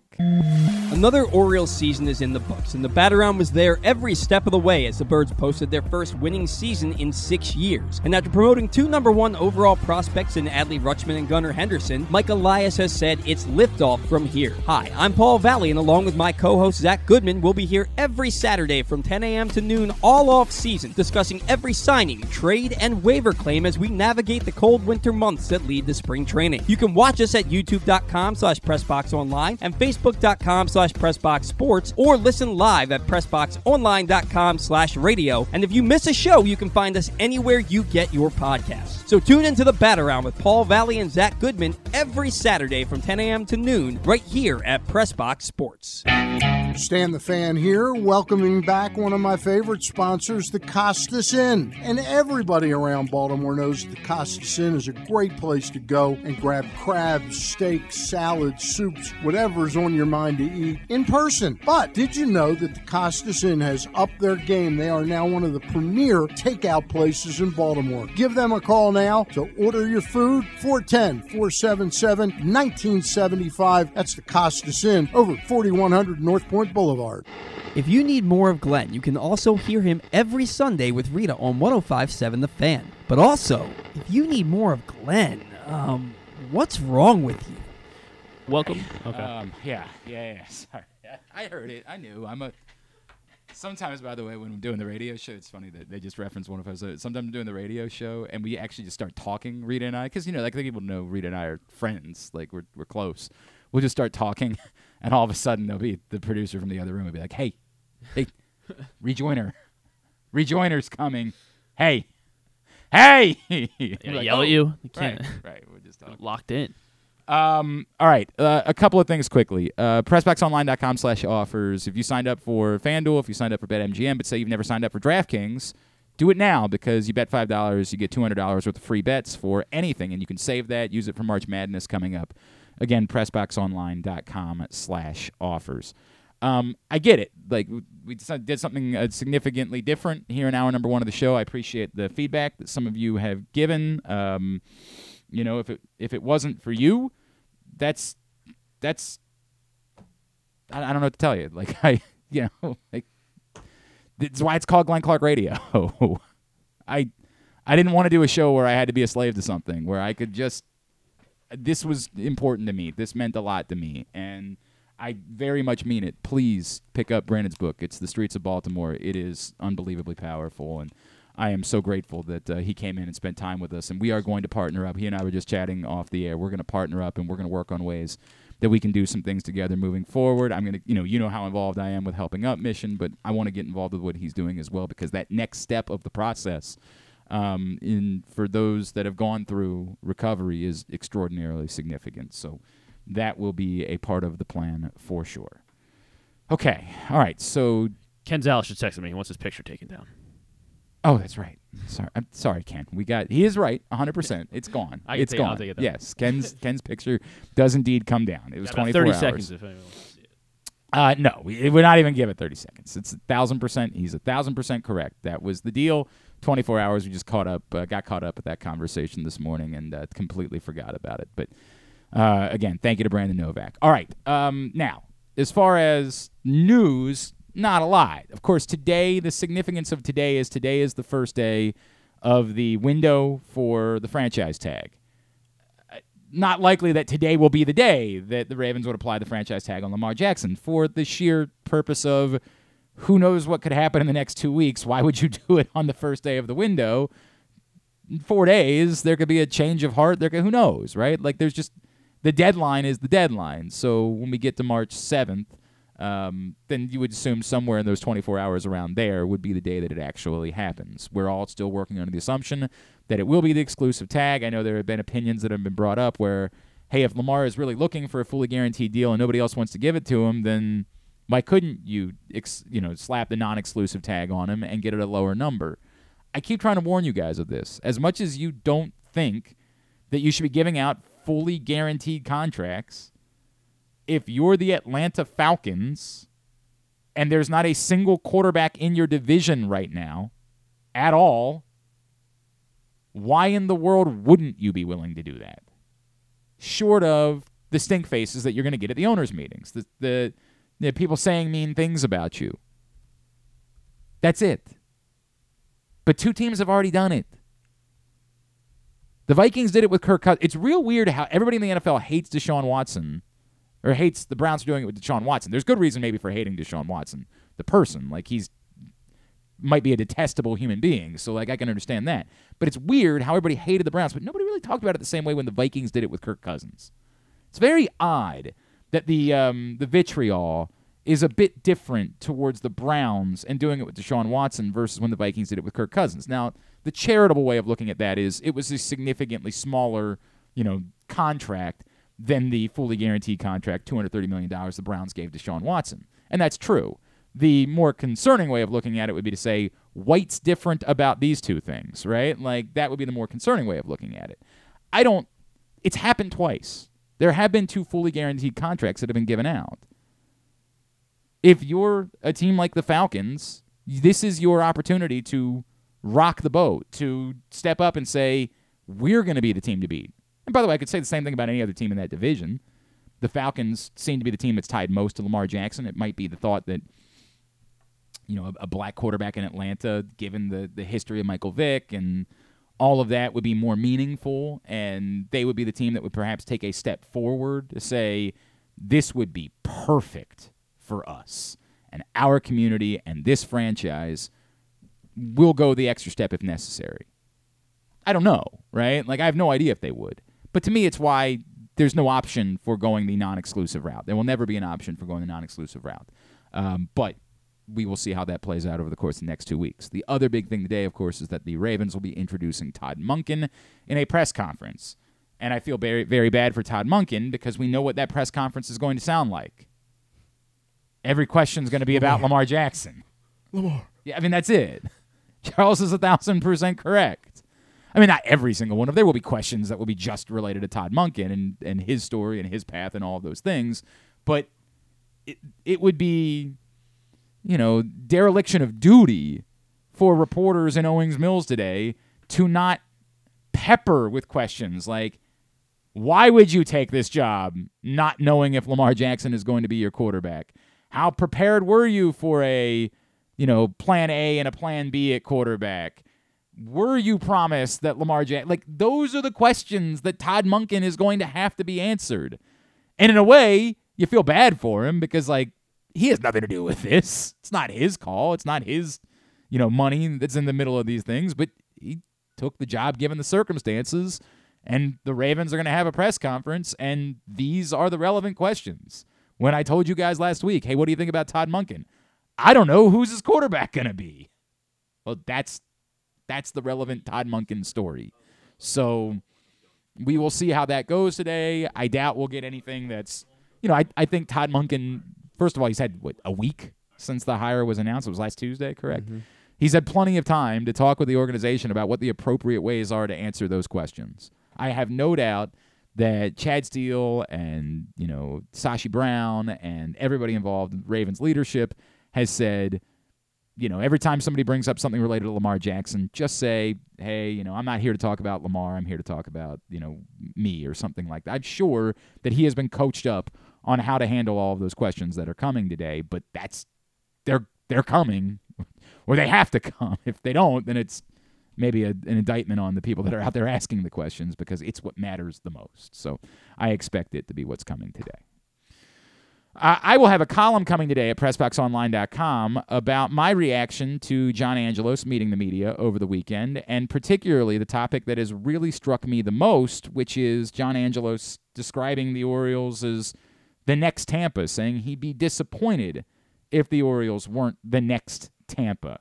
Joining us now, a former executive with the Marlins now a, a, media mogul of his own. He's very involved with the, the Le Batard Show folks, CBS Sports HQ, and so many more places. He's been a friend of ours for a long time. He's David Samson, and he's back with us now here on GCR.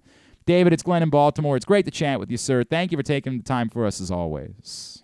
Absolutely. Um, you told me something. I don't know if I've ever told you this before, but when the Orioles started their rebuild process, you used a phrase that has stuck with me forever, which is – and I, am paraphrasing, it was don't always buy this because some teams are just always rebuilding. And I remember that like stayed with me as I said every time I talk about, hey, I think I'm on board with what the Orioles are doing, but they still have to prove there's a next step to this process, right? It can't just be tanking for tanking's sake and then always moving on from their players. When I hear John Angelos this weekend say the Orioles can be the next Tampa, I think for some people that sounds good. You're like, well, hell, the, the Rays have been in the playoffs eight times in the last 15 years. They made two World Series. They've been a, a consistent franchise for the most part.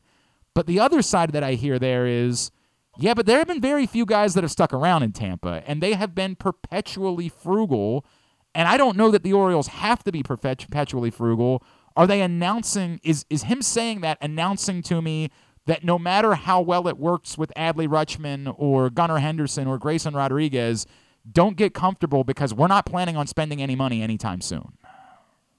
Well, so when he said that, my first thought was, do you want to be Tampa on the field or off the field? And those are two very different concepts, right? Tampa off the field, they're looking for a new ballpark. Their payroll is low, their attendance is low, their revenue is low. On the field, they are disciplined, they make smart decisions, and they do sign free agents. They don't get into the long term 10 year deals, which end up not working very often. and they've been successful, I would say. And the best thing about Tampa, and if this is what Baltimore wants to be, then I love it.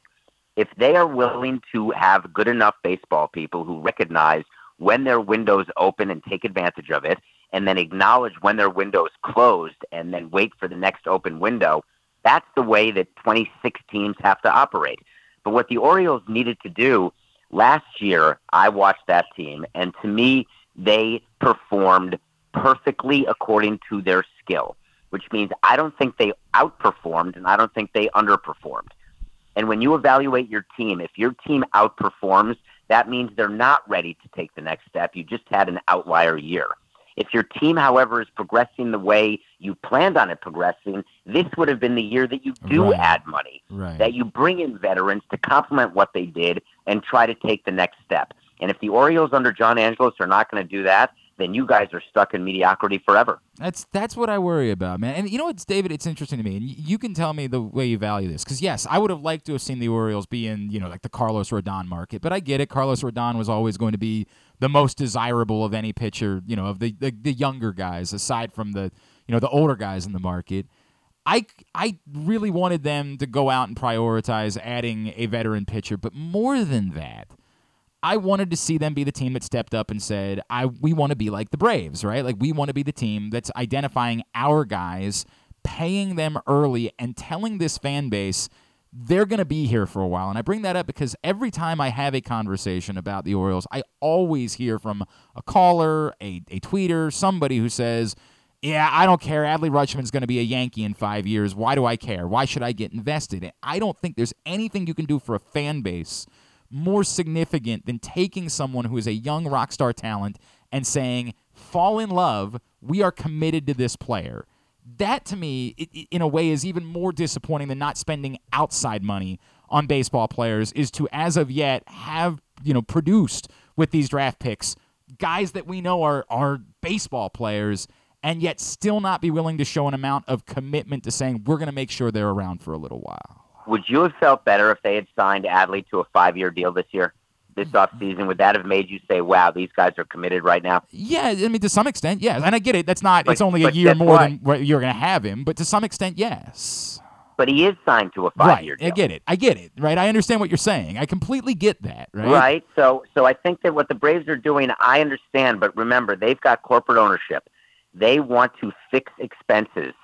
And when si- when you sign young players, all you're doing is fixing your expenses and being able to identify your liabilities as you go out and do earnings calls and figure out earnings per share and what you're doing sort of in the public market. For other teams where it's an individual owner or a family, they may not prioritize fixing expenses. They'd rather pay for the ones who are good and not have to pay for the ones who don't make it. When you do the Braves philosophy, I can promise you this. Every young player the Braves have signed, not all of them, it's going to be a net win for the Braves. Right. But their ownership's willing to take that chance. So I don't blame the Angelos family for that. I think it's more you don't tell me. I used to say this to my GM, right? Don't tell me to sign Gerrit Cole or Carlos Rodon or Carlos Correa. Find me the guy at $10 million who's going to come in and play like a $30 million player. That's where we can add value. That's what the Rays do. They get players to outperform their contracts. Carlos Rodon cannot pitch better than a $27 million a year pitcher. Therefore, I don't view that as a good signing, and I don't think the Orioles should be playing in that water. That's so I don't blame them for not hmm. signing a Rodon, but find me guys who no one else wants who are going to be good. Well, is there an argument that that's what the Orioles that, that they think that Kyle Gibson or Cole Irvin is that guy? And Cole Irvin in particular is really intriguing to me, right? Like I got to see the impact of of leaving Oakland and all that foul territory. I don't know enough about the numbers, but could the Orioles make the argument to you that we we think that's what we did? We just didn't really spend money necessarily in the process of doing it. The best thing about baseball is that it's binary. We're going to know in six months whether that's true or not. We'll find out whether or not the guys they signed are good. And if not, you know, one of the things that Angelos said that struck me as interesting is that we've got Mike Elias, we've got Brandon Hyde. These guys are here. We're set. We're good. I would never really say that about my GMs and managers. Granted, we would fire a manager every year. but that said, uh, you don't want to say that because if, if you don't get the performance on the field, you got to make changes. Even if they're the wrong changes, you just got to look like you're doing something different. So I wouldn't say that Mike Elias and Brandon Hyde, Brandon, who I've known forever, he was a coach in our Yep. system and at the major league level forever. He's an amazing man and a great manager, but he hasn't earned the right to have a lifetime contract. I don't think anybody has.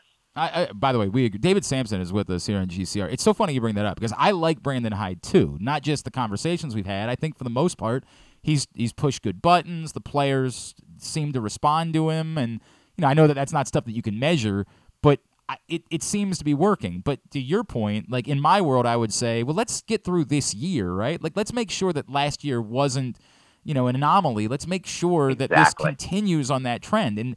I, I know there's wiggle room in what John Angelos said because he didn't come out, you know, right and say, look, you know, Brandon Hyde's got an eight year contract. He's not not that anybody would do that. But he didn't say he's he's definitely here for the long term. There's no way of getting out of it. It might be that the numbers for Brandon Hyde are so small that even if it's a three year deal, the Orioles really could get out of it after this season. But it did sound like, to your point, an amount of commitment. And as much as I like Brandon Hyde, I, I probably would just not quite be there yet with him. Yeah, there's no reason to say it, right? The, the dreaded vote of confidence. We, it's, you shouldn't give him like what what happened in Boston with the vote of confidence for Chaim Bloom. If the Red Sox finish behind the Orioles, finish in last place, let's say in the American Right. League East, Chaim Bloom is likely to lose his job for better or for worse, even if he's only doing the things that John Henry tells him to do. So it's really difficult to do that. The other thing that you guys should be focusing on in Baltimore is what's going on with that family. Because while they did settle the lawsuit, Of course. it's a big deal Yep. because inside the industry, there's thoughts that and hopes that there will be a sale because it's such a mess there. And the whole issue with MASN and the fight with the Nationals, which has caused the Nationals not to be sold right now because no one knows what they're buying when they buy the Nationals because of the dispute with the Orioles. And with Peter Angelos obviously incapacitated and John and Louis suing each other and settling and fighting, you really want to get some sort of consistency in ownership. And frankly, John Angelos, whenever he does talk to the media, it doesn't make it better. It makes it worse. Yeah, I, I understand exactly what you're saying. And he says, right, like he's not going anywhere either, and that the family is intending to keep the ball club. And I think there are a lot of Orioles fans that were very hopeful that that when Peter passes away, or, you know, as we get closer to that moment, that there would be a sale and that maybe a, you know, in fairness, look, Peter Angelos is a $2 billion net worth. It's not like, you know, there isn't money there. Like it's just we haven't we haven't seen that level of investment, and we have seen instead the uh, the continued reminders of it being a small market. David, So I- it's the chicken and the egg, right? Yeah. Because the Padres decided to spend, and then came the fans, and now hopefully comes the winning. The Orioles have said we don't have the fans, and therefore we're not going to spend Right. the money. Therefore, we're not winning. and It becomes circular, and at some point, the logjam has to be solved, either by spending money and winning, or by getting enough good young players that you win. Because winning in baseball, there's a lagging impact on attendance, not a leading. So you win one year, and then you get the bump the next year and uh, that's what you're hoping happens at Camden Yards. Can I go back to something you said a minute ago? And and I, I understand. And when I and I'm writing about this with the Rays, I understand the importance of exactly what you're talking about. Finding someone at a certain price that is going to outperform that price. That's you know, I, as detestable as Jonah Keri was, like that's the the, the book, right? The extra two percent. That's the concept. And it makes sense from a business standpoint. I, I measure that against the romantic feelings that we have with the sport of baseball and what I talk about where even sometimes where someone's contract might not be fully worth it necessarily from baseball standpoint, from analytics standpoint, there's a love affair that exists. And and maybe some of this is me being of a certain age in Baltimore and thinking about Cal Ripken and watching grown men cry around Brooks Robinson and things like that. But there's to me a value of that that can't always be measured by data. And you know I, I don't mean this with any offense. I don't know that a mckinsey consultant would care about that. They're much smarter than i am. But you know what i mean? Like i think they would just say the hell with that. And i i is it important that you consider both things when you make decisions as an organization? That yes the value of a baseball player you, you want to be able to find that guy but that sometimes that romantic connection that exists between fan and player is important, even if like I, Adam Jones was never a, a future MVP. He was never a, a Hall of Fame caliber baseball player, but he's beloved in the city of Baltimore. He is a revered figure because of the romantic feelings we had about him. How, how much does that matter for a team? You think the Reds wish that Joey Votto were not under contract right now? Probably. So Mhm. beloved, right? When he signed that extension, it was a big deal. Yeah. And then they brought in Moustakas, they brought in Castellanos, and now they're back rebuilding because that didn't work. It's dangerous if you go too far the direction you're saying. I actually did a segment on this on Nothing Personal, which is a show I do every day, and talking about trying to get people to fall in love with the name on the front of the jersey, not the back of the jersey. Right. Because the only thing you can guarantee as a team president is that the name on the front of the jersey is going to never change. The back of the jerseys, by definition, even if there's a beloved figure, and and I've had so many of those guys. I mean, you're talking to someone who traded Miguel Cabrera for crying out loud. Mhm. Not my favorite day in my career, uh, but th- there is a a limit to that romantic feeling because you are romantic about players, but you are more romantic about winning. So I would much rather win with people you've never heard of because you're going to hear of them, and then you're going to love the fact that your team is winning and is smart. So I agree that both sides are important, but I always lean toward front of jersey versus back of. I, I get what you're saying. I completely understand it. I it is it is tough for me, and I admit it is me. I am a hopeless romantic when it comes to baseball, and I am that is that is uh, my curse, my burden, whatever it is that you want to say that it is. Uh, again, David, nothing personal. That's uh, on YouTube every day, correct? YouTube, wherever you get your podcasts. We're live uh, during the week, Monday, Wednesdays, and Fridays, but it's available five days a week. I record it every day, and we cover all sports, baseball, culture, entertainment. So uh, check it out. It's it's we have fun doing it every day. At David P. Samson on Twitter is how you give him a follow. It's always insightful, man. Thank you so much for taking a few minutes for us this morning. I hey, really my pleasure. it. Have a great day. David Samson with us. Maybe not giving me the answers that I want. Sometimes you got to take your medicine, and I get that. And it it is important. And you'll see that as I I'm not offering a blanket statement on the next Tampa thing. I'm not. I don't think there's a blanket yay or nay to be offered. In general, the good is the good. I, I, I'm not going to ignore that, right? Like I get it. I get I get the hinky feelings of, you know, the Moneyball concept or that there being no human element of the decisions that you're making. It makes me feel I, I get the heebie-jeebies a little bit, but I understand you're doing it in the name of winning, and if you win, eh, nobody gives a rat's ass about this. Now, somebody would point out, David Samson knows this. The Marlins won two World Series. Did that ingratiate them within the Miami community? Did it make fans in that city fall in lifelong love with the Marlins? Or did they just enjoy those two runs and think fondly of them when they look back on them? I think it would be more the latter than the former, right? Like I you know, I I don't think that you know, there's a rabid fan base in Miami because they won two World Series titles. It feels way more like, you know, for those for those falls, it was electric. But that having and I get it, they're not a good comparison to the Rays because they didn't sustain that year in, year out success, right? Like they didn't they weren't constantly in the mix. And the Rays, as I pointed out yesterday, it's not like they've never kept players around. Ben Zobrist, Kevin Kiermaier, Evan Longoria were all right in the territory of a decade in Tampa. That's relevant. It, it matters. If the Orioles do that, and they if we get a decade of Adley Rutschman, let's be frank, that's four more years than we probably feel like we're gonna get of Adley Rutschman at this point. I'd sign me up for that. When we talk about somebody needing to play every game of their career, the hell with that. I mean, like that's those days are over. You're a career guy if you're just somewhere for the better part of a decade at this point. How long was Ken Griffey Jr. in Seattle? How how many actual seasons was he in Seattle? I bet it was about a decade, right? Like that's about the number. He was Ken Griffey Jr.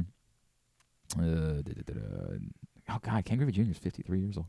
Um, exactly a decade, right? And then he spent another decade plus away from Seattle. Yep, 89 to 99. But do you think of Ken Griffey Jr. as anything other than being a career Mariner? Yeah, Mariner. I know he played with Of course, the he- Reds, right? and The story of him you know, playing for his dad's team and the whole it's thing. hard to imagine him in red, and he played for the Reds for 10 years on his own. But that's that, to But me. to me, I can't even imagine him a- in red. but a yeah. decade of significance somewhere makes you a career, whatever else you do. And he was significant for a decade in Seattle. The joy that everyone in Seattle has thinking about talking about Ken Griffey Jr. is overwhelming. They're it's romantic. They are in love with that feeling. All right, today's show also brought to you by the Stan the Fan Variety Hour, which returned last night. Stan the Fan, Ross Grimsley, Ben McDonald. If you missed it, facebook.com slash pressboxsports. Click on the videos tab. Go to youtube.com slash pressboxonline. Later this week, Stan the Fan, Gary Steiner, and catch up with new UMBC soccer coach Anthony Adams on Thursday night, so make sure you check that out. When we come back in, some uh, Terps talk, some hoops, some lacrosse. Patrick Stevens is going to join us next. It is Glenn Clark Radio.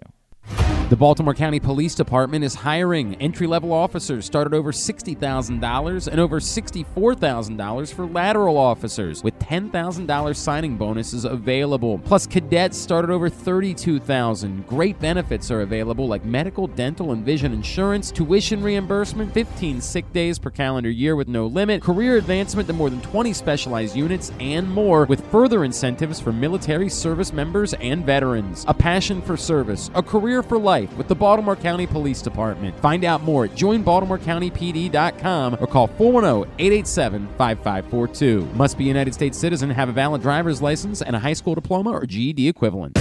The latest edition of Press Box is available now. On the cover, Luke Jackson profiles Orioles phenom Gunnar Henderson, breaking down how he was able to become the top prospect in baseball at such a young age and what could be next in his first full MLB season. Also inside, we meet lacrosse players from the men's and women's college programs across the state, and Bo Smolka breaks down another year wide receiver issues for the Ravens. Press Box is available for free at over 500 area locations, including 60 Royal Farm stores, and you can always find the entire edition, as well as the best daily coverage of the Orioles, Ravens, and Terps at PressBoxOnline.com. There's something for everyone this February at Laurel Park. Come watch live horse racing every Friday through Sunday and join us on Saturday, February 18th for the Winter Stakes Spectacular featuring six stakes races and $900,000 in purses, including the General George and Barbara Fritchie Stakes. The fun doesn't stop there. Stick around for our Winter Mardi Gras celebration with live music, delicious food and drinks, and a carnival atmosphere. Plus, don't miss out on President's Day holiday racing on Monday, February 20th. Visit laurelpark.com for more info. That's laurelpark.com for more. See you at the track. That first sip. That first bite. Mmm. Start your day off right with a delicious breakfast at Royal Farms. Choose from a fantastic selection of fresh Royal Farms breakfast sandwiches and top it off with a rich hot cup of the freshest coffee in the world. At Royal Farms, breakfast is available day and night. It's the freshest breakfast in the world. Real fresh, real fast. Royal Farms. Stan the Fan here, welcoming back one of my favorite sponsors, the Costas Inn. And everybody around Baltimore knows the Costas Inn is a great place to go and grab crabs, steaks, salads, soups, whatever's on your mind to eat in person. But did you know that the Costas Inn has upped their game? They are now one of the premier takeout places in Baltimore. Give them a call now to order your food 410 477 1975. That's the Costas Inn over 4100 North Point Boulevard. Check out PressBoxOnline.com every day to find daily winners and betting advice from Jeremy Conn. And if you want some advice about life decisions that you probably shouldn't make, here's Glenn Clark. All right, back in here on GCR as we continue along on a Tuesday edition of the program. We're about to talk some lacrosse. Did you know you can bet college lacrosse? And if you're going to, I would encourage you to PressBoxOnline.com slash offers. Click on the DraftKings link, bet $5, get $200 in free bets. That's PressBoxOnline.com slash offers. It is a Tuesday, every Tuesday here on GCR. We talk a little college sports joining us from USA Lacrosse Magazine, as well as, of course, the Washington Post. You follow him on Discourse or on Twitter at Discourse, D1S Course. He's our buddy Patrick Stevens, and he's back with us now here on GCR. Patrick, good morning, my friend. It was good to see you on Saturday. Thank you for taking the time for us as always. And thanks for having me. Um, you know, I don't know what there is. To, like, it's such a weird week, right? Maryland gets this great win against Purdue. I don't think it can really even be all that stunning necessary that they turned around and lost on the road at Nebraska. Disappointing, given that you know they were they were leading late. They had a shot to win at the end of the game. They even led in overtime. Like it, it's a game they absolutely could have and arguably should have won, but like this kind of is the Big Ten, right? Like the disparity between home and away, almost no matter like save for maybe Minnesota, I guess Ohio State, it's it's this is sort of what we kind of have, have expected in the league, isn't it? Yeah, I mean, at the end of the day, it's a league where there where there's nobody other than maybe Purdue that's really like stupendous, right? Like you got a lot of good teams, and Nebraska's been playing better lately. Correct. Tominaga coming on strong for them has has made them a lot better than they were when they came to College Park about a month or so ago. Not even about three weeks now. Uh, and so, you know, I think besides, like you said, Minnesota's not any good, and Ohio State, the wheels have come off the wagon. But pretty much everybody else has got a has got a fighting chance. I mean, you look at those standings, and you know, Nebraska's seven and ten at this point, and that puts them what like three, two and a half games, basically three and a half games behind third place. Yep. In the league, and they're and they're in twelfth. So you know they're they're three and a half back from you know from third to twelfth in the league. So uh, I, I think for Maryland, yeah, I mean they, they they didn't fall flat on their faces or anything like that. They didn't play an abysmal game. They didn't play a great game uh, out in Lincoln, but not a terrible game. And you know that is your classic reload the musket scenario, right? Like you you're coming off that great win, and and and what do you do? Are you as sharp as you'd like to be? Eh, probably not. So I think for Maryland, you know that week with those two games, that's still a net plus for them. And so from here on out, uh, you certainly don't want to have the problem of tripping up on a landmine uh, against Minnesota on Wednesday. But besides that, like just pick up another couple victories, and you're going to be good to go for the turn for the NCAA tournament. If you pick up more than a couple more, uh, you're probably going to be wearing a home jersey in the first round of the tournament. So I, w- I wanted to talk about the realities, and, and the way- I was going to frame it this way: which was more significant for NCAA tournament uh, realities specifically, the win over Purdue or the loss to Nebraska? Oh, the win over Purdue That's for what I sure. I, mean, the loss the loss to Nebraska is just another quad two loss. I mean, is it Right. the, it is the worst thing on their team sheet now. It, it now edges out the loss to Wisconsin on the team sheet as the worst thing that they've done all season. Um, but those are their only two quad two losses. That they're that- that- that's not that's not anything terrible. There's plenty of teams that have a couple of those on their resume. Uh, but getting the victory over Purdue, that's a that is a top shelf victory and the sort of thing they didn't have. I mean, the other two quad one victories that they had were Indiana at home and, and Miami on a neutral floor. So to be able to add Purdue to that, I think certainly gives them a little bit more oomph than they had previously. And just like we all assumed before the season began, this Sunday, Maryland Northwestern, massive game with huge postseason implications. That was, didn't you and I have that when we did the college basketball preview show? Didn't we say this was going to be the game of the year? It we certainly did. I mean, I I, I got to believe that I was totally on the bandwagon for Boo Buie and Chase Audige to be the best backcourt in the in the Big Ten. Which, by the way, you can make a pretty good case that they are. Wow, wow! I mean, that is wild, man. Um, what what has I, I, again? Obviously, the results are what stands out, but what has changed for Northwestern as they've they've made this run? Well, for starters, they're playing excellent defense, and they've been a good defensive team all season. Uh, but you look at what they've they've been doing of late. They hold Iowa to 60. They keep Indiana to roughly a point per possession. They keep Purdue to 58 in a in a 65 possession game. Ohio State was right there at 63. Wisconsin, they had a classic Wisconsin kind of game. They went to Wisconsin and held them to 52 in a in a possession in a game that was in the 50s in terms of possessions. So, uh, you know, I, I think that's something that's been going on there. I just mentioned Audige and, and Buie uh, as being two guys. First of all, does it not feel like Boo Buie was playing there right when Chris I- Collins a got, to, thousand got to percent agree. Northwestern? Yes, yes. You know him and Robbie Beran too. I mean, all, both both of those guys. It feels like they've been there an eternity. Uh, but you know, like when you look at the Big Ten, when you think about the best players, they are largely either big guys, whether that's uh, Trayce Jackson Davis or Zach Edey or, or Hunter Dickinson, or they're guards that have the ability to do some stuff in the paint a little bit. Certainly Jalen Pickett to a lesser extent, Jahmir Young, but it's not a great pure guard league. And so actually having a, a great backcourt or a really high end backcourt relative to everybody else, kind of a reminder, you know, college basketball, it's a guard's game, isn't it? And Northwestern has certainly shown that here, even though they might not necessarily be what we would consider like an excellent offensive team. They are a team that does a lot of things very well. Uh, you know, and one thing that they do extremely well is take care of the ball. So they force a lot of turnovers and they don't commit a lot of turnovers. And that is I think driving things as much as anything else for them. They've just played really, really smart. All right, let's take a look. Patrick Stevens is with us here in GCR. Let's take a look at the realities. This is for most of the other leagues in the area, the final week of the regular season. Um, and I think that Navy stands out. I still think that Towson is very relevant in this conversation. What are the realities as we get to the end of the regular season for the other teams in this area? Well, let's start in the Patriot League. You mentioned Navy, which has gotten itself uh, situated correctly here. They've won six in a row and nine out of ten after a really, really rough start to Patriot League play. Hard to believe that they were one and five in the league at one point. They're now ten and six, and at this stage, they're probably looking at being either the two or the three seed in the conference tournament. Uh, they are tied with Lehigh for second, and they have the head-to-head tiebreaker against Army, who's the fourth place team.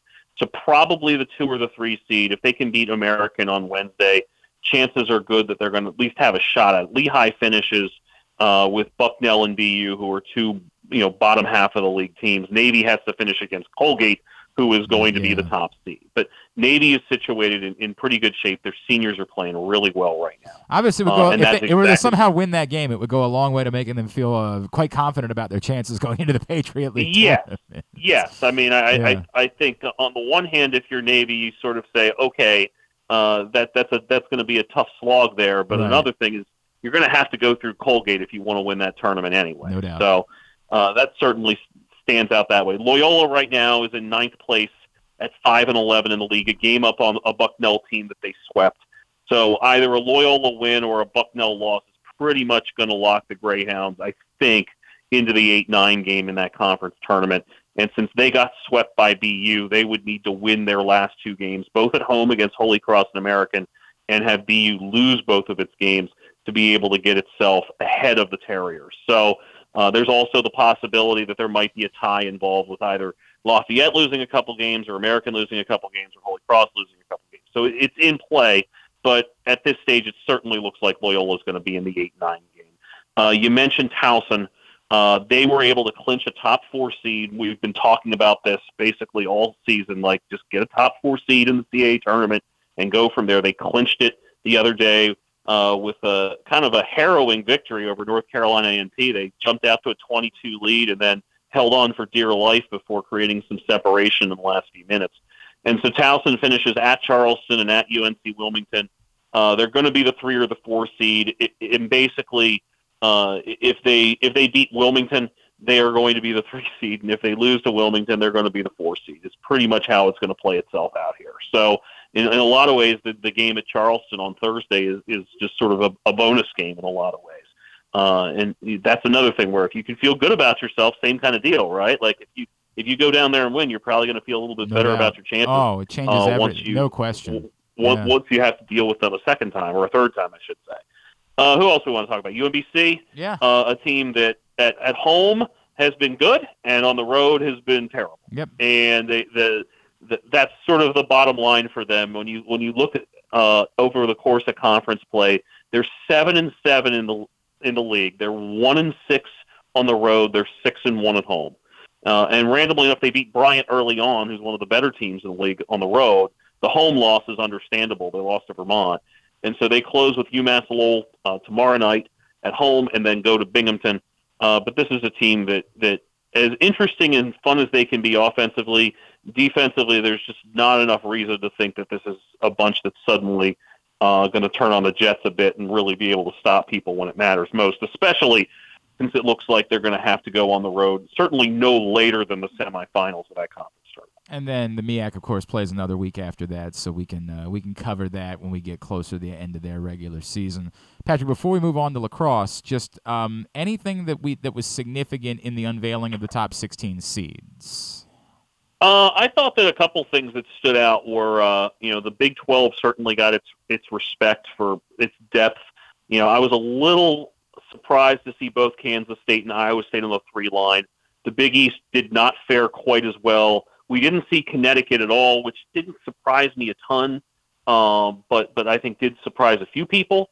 Uh, and then Marquette and Xavier were on the four line rather than the three line. So that that's a quick takeaway there.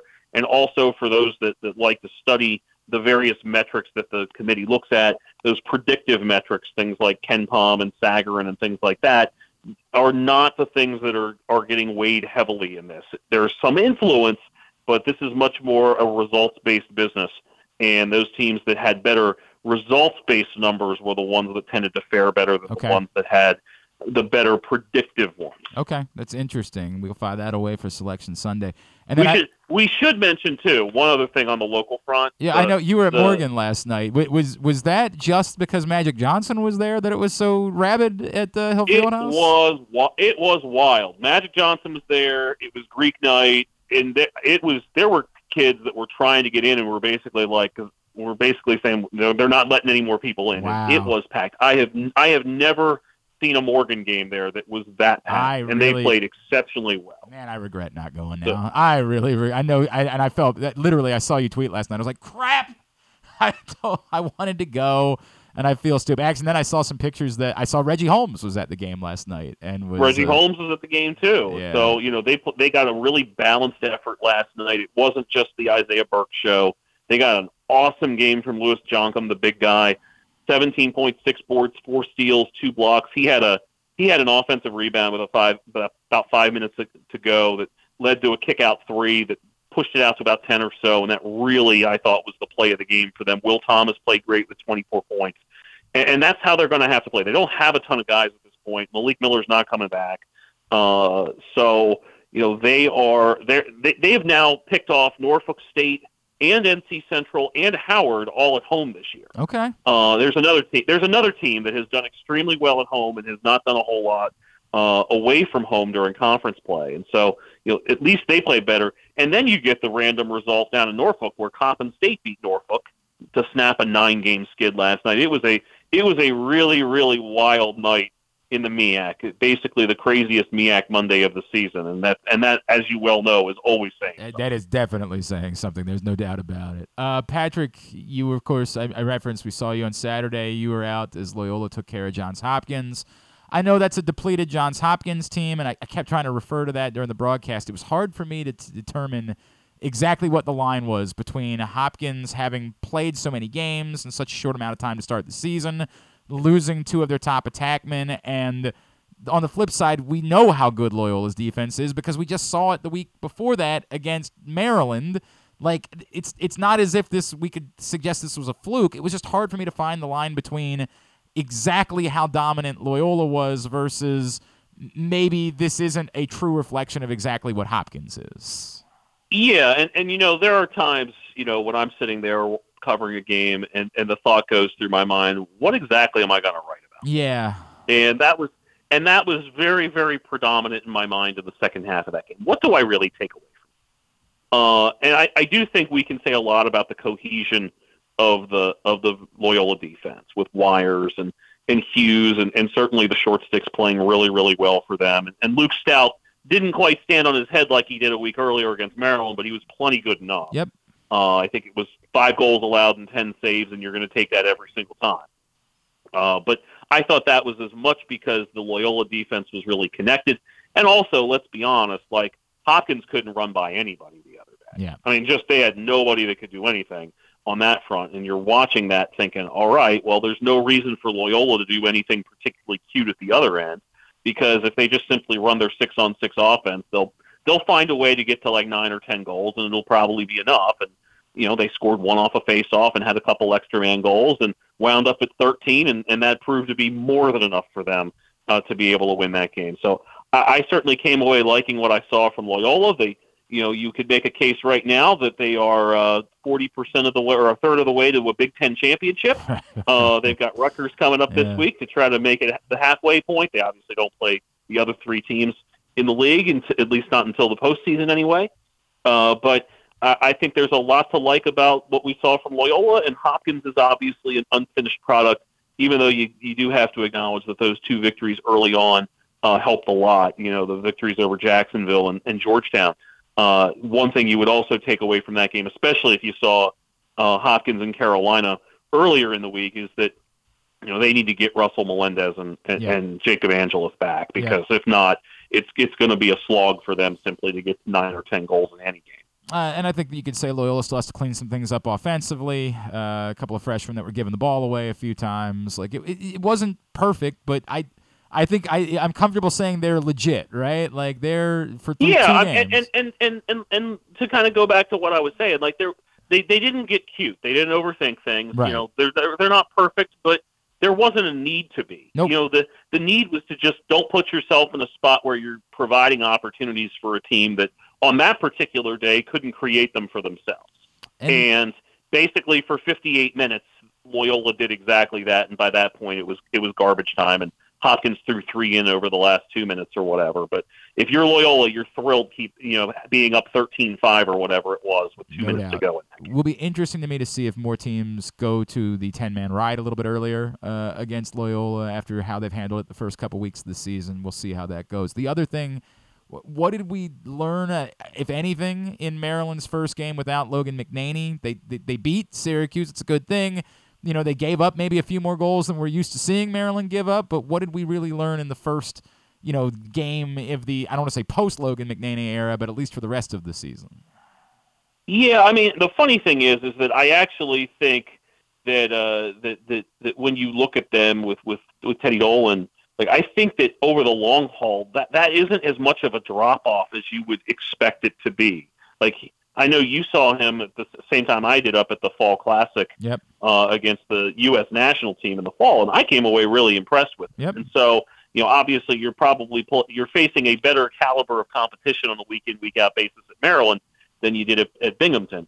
But I, I think they can get by there. I, I just keep looking at things like yeah, they won 24 out of 31 faceoffs, and they outshot Syracuse 50 to 29, and they got by 15 to 12, which you know it, it's not. You know, you go back and you look at the numbers against Loyola. They had a great face-off advantage in that game, uh, and took almost 50 shots, and and and were pretty much smothered there. Right? It was what 12-7 was the final of that one. So uh, to me, it's not just simply that that you've got you're giving up 12 goals on 29 shots, although that's part of it, and, and, and goalie play has something to do with it.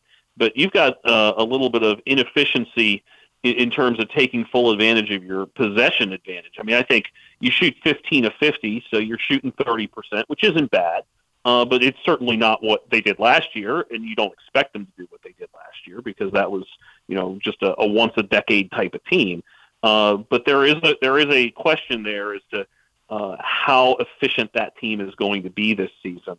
Uh, they c- certainly have some work to do, uh, and the fact that they do have Luke Wierman winning all those faceoffs is a big help. Uh, but that's basically, I think, the thing that's going to allow them to have some time to actually sort through these issues. Because if they didn't, it's not hard to imagine Syracuse coming away with a victory in that game. I get that. All right, it's time. Can Patrick Stevens name the MLB teams that this particular player has played for? Uh, Patrick, I'm I'm gonna bring you one. It was a request uh, after last week, and I can't remember who triggered it. That I said it. Who who did we have on that had added three teams last last year, and that was the reason they got. It was five- Robinson Cano. Robinson Cano. So after we had done it, I was reminding everybody what the rules were, and I got a request, and it was from someone named Ryan, who said, "Glenn, I know this is going to sound random, uh, but I looked at because I, I said the rules are they had to play five years past 1980, they had to be an All Star at least once." I was wondering if this person is someone you have used before because I was obsessed with knuckleballers. And this person does meet the rules, although admittedly, I think this is. I can't believe there is a former Florida. Oh, I don't want to. Damn it! I already gave you one. Well, you. well, it. yeah, well, I knew that. Yeah. I knew that part. For, Yeah. Char- for Charlie Hough. Yes, right. 75 years old. Think about the fact that someone who played for that organization could somehow be 75 years old. That math is amazing. Who are the other three teams for Charlie Hough? The other three teams for Charlie Hough, besides the Florida Marlins, well, he was definitely an LA Dodger, Most certainly. and he was definitely a Texas Ranger. For a decade in both a decade in both stints and he still had two more multi-year stops in his career. And I believe he made that stop with the White Sox. Oh my right? god. it's unbelievable. That's just unbelievable. 4 for 4 on Charlie Hough. Um I'm going to I had a I had one that was a bit easier that I was going to chase it with. Uh, you know what? I'll just go with it anyway. I won't mix it up.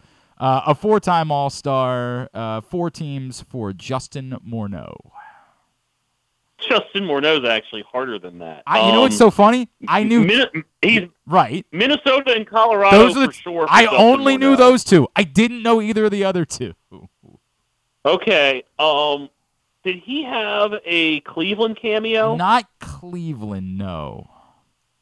No. Okay.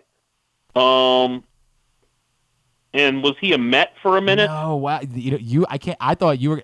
I, I did not remember either one of these for the record. So you and I are together on this one. You, you Griffin, do you? Yeah, was he a Yankee? No, he was not a Oh, Yankee. wow, He was a Pirate. He was a trade deadline acquisition of the Pirates in 2013, and then he finished his career. I don't remember this at all in 2016 with the White Sox. Not Okay, even that that a, is a little that bit. that I like. I could vaguely recall you telling me with the with the uh, with the Pirates, but I do not remember. Zero recollection of him with the White Sox, and he played, you know, 58 games. It's it's not like a weird thing where he played six games and went on the DL. Like he played for the better part of the season, but I have no memory of it whatsoever. All right, what's the uh, schedule look like for you this week, my friends? Uh, gonna do American and Navy plus uh, Georgetown and St. John's tomorrow, and then making the trip up to Emmitsburg on Friday. They're healthy now. The Mount is, Yeah. and they won back-to-back games, and it was pretty telling at the end of the Canisius game as the PA announcer gets on and says, "And Friday it's Senior Day, and Rick Pitino brings his Iona Gaels to Emmitsburg." It's like, oh boy, like Yeah. uh, I think uh, I think Rick Pitino plus Emmitsburg is is an interesting formula to say the least. It'll be So it'll be electric. the- it'll it'll be electric in that building on Friday. oh, it's going to be fantastic. I mean, Yeah. I, I would actually I would actually tell you that for for a one of the mid-major leagues, it's going to be one of the best environments of the season. Yeah. By the way, Towson had a great environment the other day, For as did. Morgan yesterday. But Towson had a great crowd for North Carolina A and T for its senior day. That's so awesome. uh, on the weekend, I think it's going to be a, a DC weekend for lacrosse and or a Saturday for lacrosse and basketball. Maryland and Northwestern on Sunday to, to close out the week. At Discourse, D1S Course is how you follow him. Washington Post, USA Lacrosse Magazine. Patrick Stevens, always appreciate you, my friend. We'll talk to you again next Tuesday, all right? Awesome, Glenn. Take care. It's Patrick Stevens with us, as he always is here on GCR. Appreciate him doing that. Yeah, Magic Johnson was on campus at Morgan yesterday because his company took over the um, uh, the food services at uh, what do you, Really? dining services Like, okay, at like Morgan the State catering or whatever, I guess. And I when I saw because I got a, a- a message saying it was going to happen, I just assumed that meant like at noon he'd go over and you know shake some hands and leave. He stuck around all day. He went and spoke to the basketball teams. He went to the game last night, like both games last night, because the women's game was before the men's game. I, very I- cool. If I had known this, I wouldn't bet on Howard. And, uh, Oh, did you bet? What's yeah, wrong with you? Oh, what is wrong with you? And yeah, as as Patrick pointed out, between that apparently it was Greek night last night, and it was. Look, I have been, I I have told people before. Like everybody always says, "Hey, what's the coolest thing you've done?" And everybody expects me to say like the Super Bowl. Not at all. The two coolest things I've ever covered were Reggie Holmes senior night at Morgan. They played Coppin. And this was one of the two, you know, the back-to-back teams that Morgan took to the NCAA tournament under Todd Bozeman. And Reggie being a Baltimore kid, like a kid from Cherry Hill, I swear to God, the entire neighborhood not only showed up, but before the game, and the game started late already because the women's game I think went to overtime mm-hmm. beforehand. And first of all, it's Morgan Coppin, so there's already a Right. a massive crowd for Morgan Coppin. Then it's senior night for Reggie Holmes, who had this just unbelievable career at Morgan. And like the entire neighborhood walked down to the court with him for like the pregame, like you know when you bring your Right, yeah, your yeah, family Call you out, out exactly ceremony, right. yeah. It wasn't just his mom and dad; it was like everyone he knew growing up. Auntie, cousins, It- I- cuz from the block. I'm telling you, it goes be- it exactly right. That it was, you know, oh yeah, this is my homie. Like it was a hundred people that walked out on the floor with Reggie Holmes. Well deserved. Like arguably, I mean, I guess Marvin Webster's the answer, but you could argue that Reggie Holmes is the greatest player in school history. I mean, Reggie Holmes was a effing joy to watch play. And the atmosphere and the vibe in that building. And, and I've covered a lot, not as many as Patrick, but I've covered a lot of Morgan games over the years just because I have an affinity for Morgan. My grandmother taught there for a long time. Like I've I, I- I love every local school, right? I do. Like it's just the way that it works. But I love when when that building, when the band's in there, mm-hmm. and when it's going, man. Like there is nothing. The old building at Coppin could be like that. The new building is wonderful at Coppin. It's this it's immaculate. It's spectacular. But it doesn't have the same energy in part because it's bigger and it's harder to fill, right? Like even for a Morgan game, it's tough to fill that building, right? Like, and it's great because they can do events there, and it's it's wonderful. It has all these amenities. It's a great place, but Hillfield House, older building, the atmosphere when it's jumping, like it's it's almost nothing that compares in local sports. My other favorite night ever was also at Hillfield House, but it was the night that during the lockout, um, LeBron James and uh, Carmelo Anthony and all of them Oh, really? arranged a um, uh, I guess a Drew League game there, and it was LeBron, Carmelo, Chris Paul. God, I'm, I'm blanking on. I've never seen anything like it. I mean, there was when Patrick says there were people that were turned away. There were thousands of people that were turned away from getting into the building, and that's on top of the. If they say that that building can hold 4,500 people, there were 6,500 that got in. It was not just you're not going to get a seat it's we're going to let you in and you might not have room to stand. Like i they told todd bozeman snuck me in that's the the story. They didn't do press credentials mm.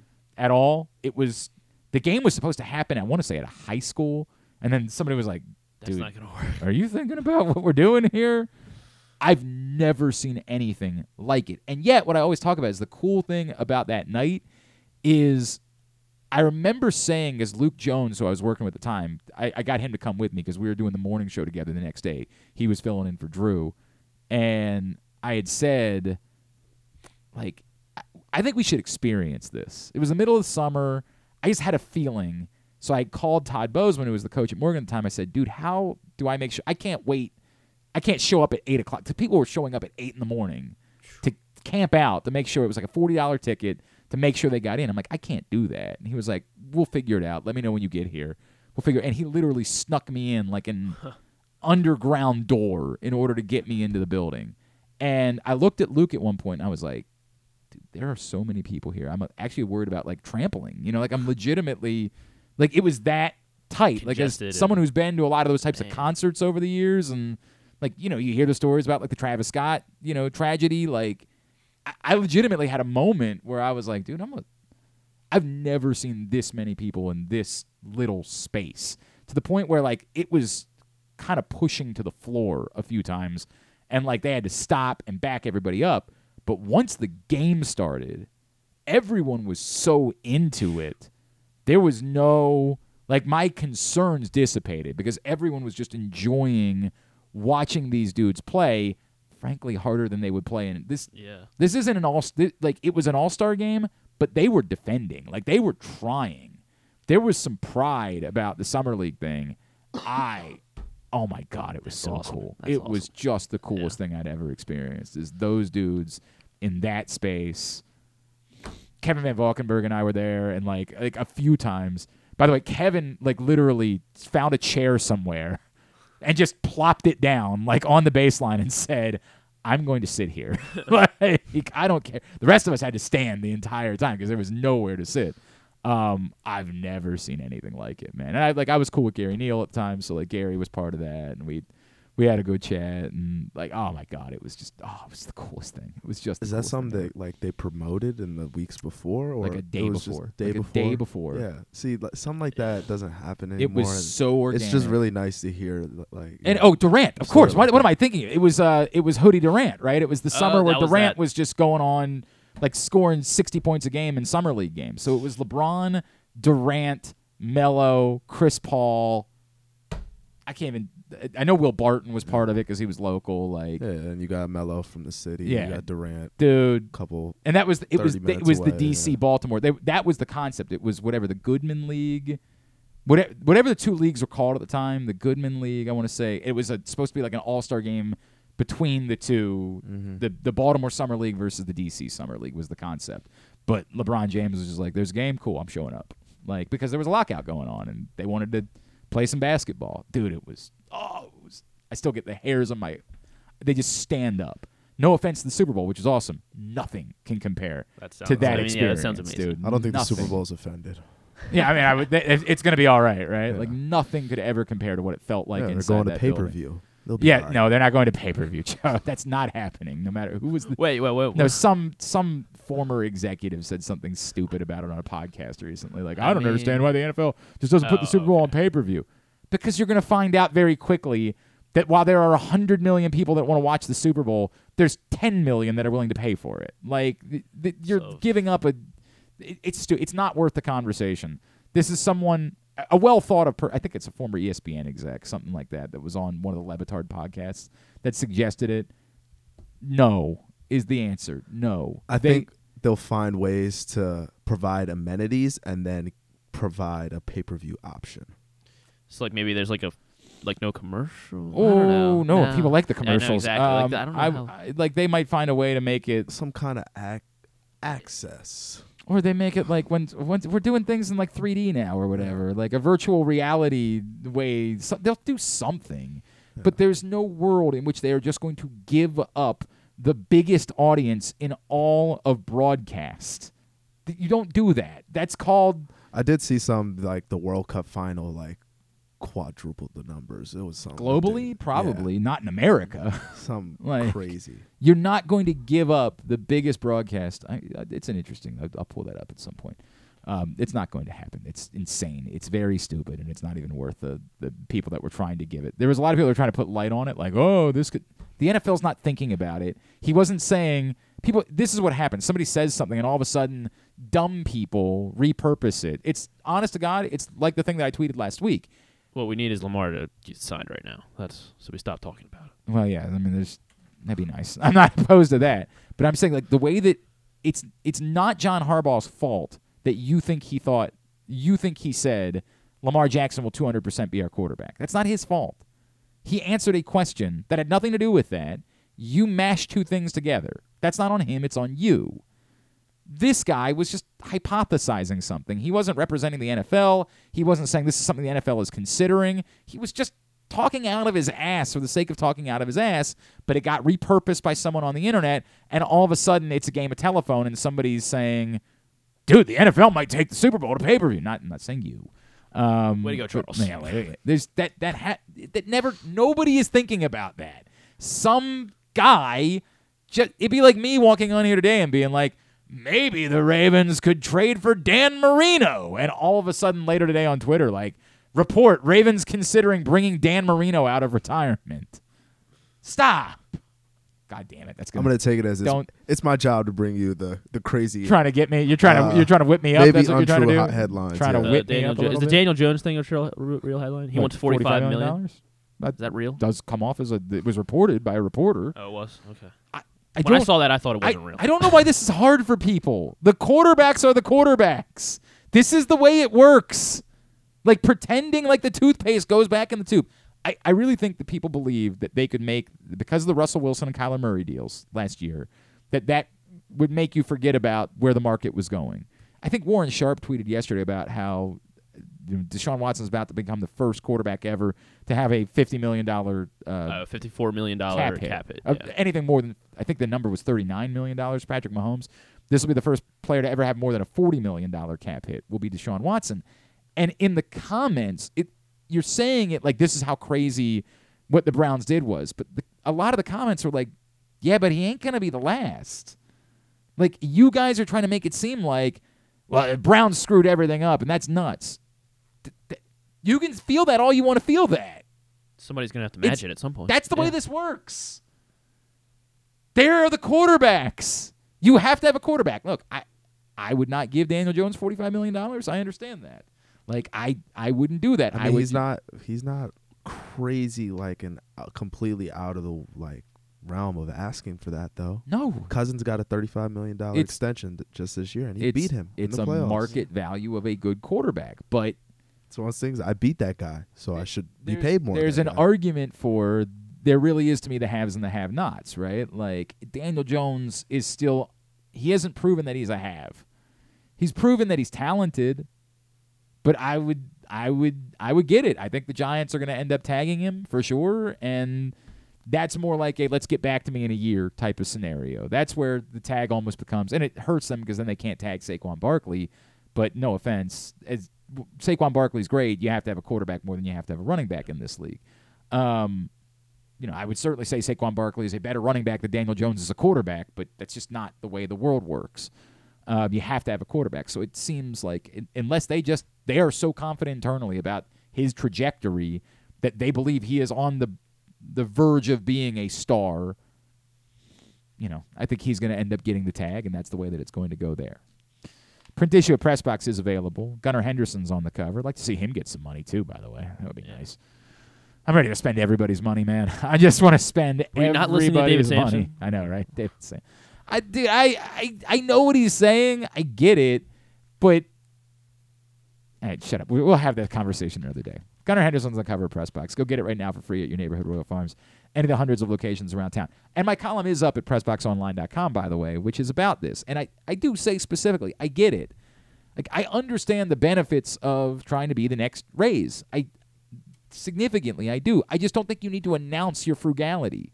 The part of that that is problematic to me, the Rays have never been in since 2008 when they when they changed everything by making that run to the World Series They've never been outside of the bottom third of Major League Baseball in payroll. Never. Not for a season did they say, well, this year we'll spend a little bit more to try to make that next push.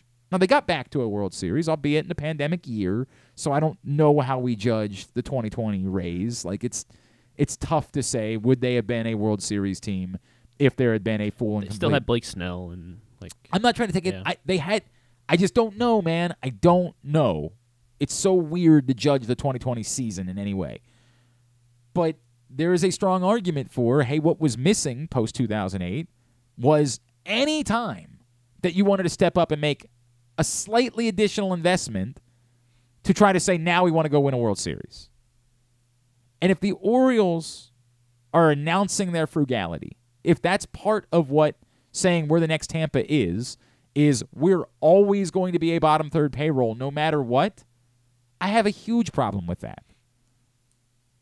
There will be times where you're going to have to make tough choices. And you might say, I don't think this guy is worth this amount of money. And we've got to let him go to the market or try to trade them because we, if Austin Hays is demanding an absurd amount of money right now in order to do a deal, I could understand where the Orioles would sit back and say, that's not, that's not what we're going to do but to specifically announce your frugality and say we're always going to be top or bottom third. And by the way, for the most part, the Royals have been bottom sixth. Like they've almost always been 25th or lower. I think there was one year where they happened to jump up to 21st in there. But for the most part, they've always been at the bottom bottom. Announcing your frugality makes no sense to me. There are going to be times where it will make sense to spend money. Do a little bit more to say we're on the cusp. Let's do something. To to David Samson's point, signing a $10 million, something that for that year makes a difference in trying to close the gap and winning a World Series instead of consistently always taking the Wall Street approach. And as we know, that's what the Rays did. If you read the extra 2%, which I don't really want to recommend any longer because Jonah Keri's a, a true piece of, I mean, he's a piece of shit. I'll just say it. Like, he's one of the worst humans that's ever lived. Um, so I don't really want to recommend the book, but when I read the book originally, before we knew what Jonah Keri was, it did teach me a lot about taking the Wall Street approach to baseball and saying constantly finding value. I've been reading Evan Drellich's book right now about the Houston Astros. It's a reminder Jeff Luhnow was a McKinsey consultant, not a baseball mind, a McKinsey consultant, and came to the sport to bring those principles. I get it. They're helpful for businesses, very helpful for businesses, but sometimes it doesn't hurt to spend a little money. All right, I've, I've raved about it. Let's come back in and get a tidbit and tubular to wind down for a Tuesday edition of GCR. Are you a die-hard O's fan looking for the perfect way to show your team spirit? Look no further than Birdland Sports. Birdland Sports is a small business run by fans for fans. They offer a wide variety of unofficial O's merchandise from the Birds Are Coming tees to player cartoon shirts and more. And the best part, their prices are more affordable than the big guys. So head to birdlandsports.com and grab your gear today. Show your support for the birds with Birdland Sports. Gambling can be a fun and entertaining experience, but there are risks involved. If you're planning on betting on the game at the casino or on your phone or computer, know your limit, stay within it. Set a budget and a time to stop. Remember, gambling isn't a financial solution and it doesn't mix well with alcohol or drugs. Know the risks and have a plan before you begin gambling. For free and confidential services, call 1 800 Gambler 24 7 or go to helpmygamblingproblem.org. The latest edition of Press Box is available now. On the cover, Luke Jackson profiles Orioles phenom Gunnar Henderson, breaking down how he was able to become the top prospect in baseball at such a young age and what could be next in his first full MLB season. Also inside, we meet lacrosse players from the men's and women's college programs across the state, and Bo Smolka breaks down another year wide receiver issues for the Ravens. Press Box is available for free at over 500 area locations, including 60 Royal Farm stores, and you can always find the entire edition, as well as the best daily coverage of the Orioles, Ravens, and Terps at PressBoxOnline.com. That first sip. That first bite. Mmm. Start your day off right with a delicious breakfast at Royal Farms. Choose from a fantastic selection of fresh Royal Farms breakfast sandwiches and top it off with a rich hot cup of the freshest coffee in the world. At Royal Farms, breakfast is available day and night. It's the freshest breakfast in the world. Real fresh, real fast. Royal Farms. Make the most out of every day in your Toyota RAV4. Available in hybrid or gas only models. A RAV4 can get you where you want to go in style. Check out buyatoyota.com for deals on new RAV4s from your local Toyota dealer today. The Baltimore County Police Department is hiring. Entry level officers start at over $60,000 and over $64,000 for lateral officers, with $10,000 signing bonuses available. Plus, cadets start at over $32,000. Great benefits are available like medical, dental, and vision insurance, tuition reimbursement, 15 sick days per calendar year with no limit, career advancement to more than 20 specialized units, and more, with further incentives for military service members and veterans. A passion for service, a career for life with the Baltimore County Police Department. Find out more at joinbaltimorecountypd.com or call 410-887-5542. Must be a United States citizen, have a valid driver's license, and a high school diploma or GED equivalent.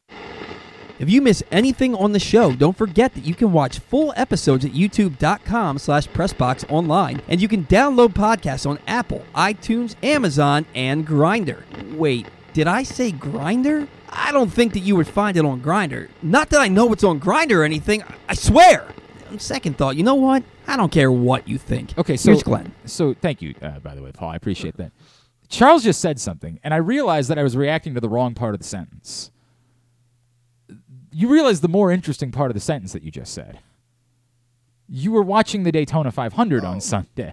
Yeah, that. Uh, are so- you a Are you a NASCAR fan? No, no. So that was the first full race I've watched. You watched the Um, entire You watched the entire NASCAR race. So we went, we went stop and get food in the middle, but Oh, man. saw the beginning, saw the end. Um, it was right after the acro and tumbling meet, so um, Okay, all right. got to see that. Um, but yeah, uh, my I got to credit my A- roommate. acrobatics um, and tumbling is a varsity sport at Stevenson. I got to credit my roommate. I'll drop him right now. Uh, Zach Donahue, little shrimp shrimp stick on ins- Instagram. um, yeah, he gets me to watch literally any sport that is on, available. So is that like your deal? Like if, service. if he encourages something, you're like, I'll give it a shot. Like see how I feel about it. yeah, like Little shrimp steak doesn't steer you wrong. No, I. It, Are you- It becomes a game where I'll walk into into our room and I'll just be like, "Oh, curling's on." Oh, Well, curling is awesome. So that doesn't actually cricket's kind of dope too. oh man, there's Um, been cornhole on. All the sports are good. I um, disagree about NASCAR. I can't. Yeah. I, there's two sports that I have tried desperately, desperately, and I say I have watched whole races. I've watched big races. I've watched everything in my life, desperately trying, in part because I don't want to limit the jobs that I could possibly get. I tried on so many occasions with NASCAR. So many. I, I had a great relationship with the folks that ran the track out in Phoenix, and they wanted me to do events out there. They wanted me to like broadcast from the. Tr- they they were, and I just couldn't. I desperately tried to get into it. I tried watching races there in person. I tried watching races on. T- none of it. It all stunk to me. I just could never. I I never. I'm trying to say this the nice way possible. It always seemed to me like if it was a real. Le- it's the wrong way of saying this. We never. How many times do you watch a marathon, for example, and two people finish at the exact same time? Sure. Okay. Right? Like how Like, many times? I It, don't know. doesn't. It doesn't Yeah. happen. Yeah. somebody's running. Like, like ha- after 600 laps. what is the how val- is there? what is the validity of? And I'm. I, God, so what hate- I've noticed is they've the technology has made it a better view viewing experience and they've kind of dramatized it with like certain rules that they do. So like what I noticed, which I don't think is something that happens usually in NASCAR races, is like there was like four cautions within like the last Yeah, I s- I- laps. there were a lot of- lot and of what that. that does is it stops everybody on the track. It kind of lets Right. everybody catch up. And they call so it, what like, happened overtime or was whatever. This dude, uh, I think his name's Ricky Stenhouse. Yes. he was not leading for a good amount of the race. Right. and he ended up winning. Uh, some, So- someone so- like uh, uh, Bubba, he was in the back, and then he ended up in the top ten. Um, So I'm, and I'm asking this with all due respect. What is the validity of that? And I So and it was I'm really cool to see like the whole ros- roster of everybody who was in the race and constant moving up and down of the Right. names. That was pretty cool. And like, I don't. If I'm being honest, uh, my roommate just made the viewing experience better because he knows a lot more about NASCAR, and he just had something negative to say about each and every driver. Like, Okay, all right. which I can see it- where that I can see where that in would be itself. more fun. I can Yeah. get that. But my my problem always watching NASCAR, and I don't like saying this to anybody in the sport because it sounds like I'm suggesting that it's fixed. I'm not suggesting that it's fixed. I'm saying like it sets up for did somebody really win a race or did you just have a bunch of cars go run around a track, you know, however many hundreds of times and at the end one of them is going to happen to be in front? Like did we actually learn something about who's better than somebody else in the course of this this competition? Or is it just sort of like, eh, this time by dumb luck this guy happened to be the guy that was at the front? So what did get me excited was like an hour before they did the like start your engines and all that, they had like an announcement and it was like a ret- coming out of retirement, Jimmie Johnson. Yeah, Jimmie Johnson, that was cool. And Travis And was Pastrana's cool. And he like, has 83 wins and he switched his number. So he's worn 48 all his career and he switched it from 48 to 84. Oh, so it had me thinking that whole hour before the race started, Jimmie Johnson's going to win the race. Right, so Like, he's going to win the Daytona. Yeah. And then he ended up crashing out. He was he was close, like Dude, around eighth, tenth place. I've tried so many times with NASCAR, man. I have tried so many times in so many different ways, and I have friends. I Donnie Neuenberger's a friend of mine that drove in NASCAR. Like I've got a friend who's a crew chief right now. Like I say, I'm not as close with John Klausmeier as I was with Donnie. Oh, I mean, I don't know, John's. I think John would be okay with me calling him a friend. Um, like I just don't. And I loved. I think Travis Pastrana is one of the coolest humans that I've ever come across.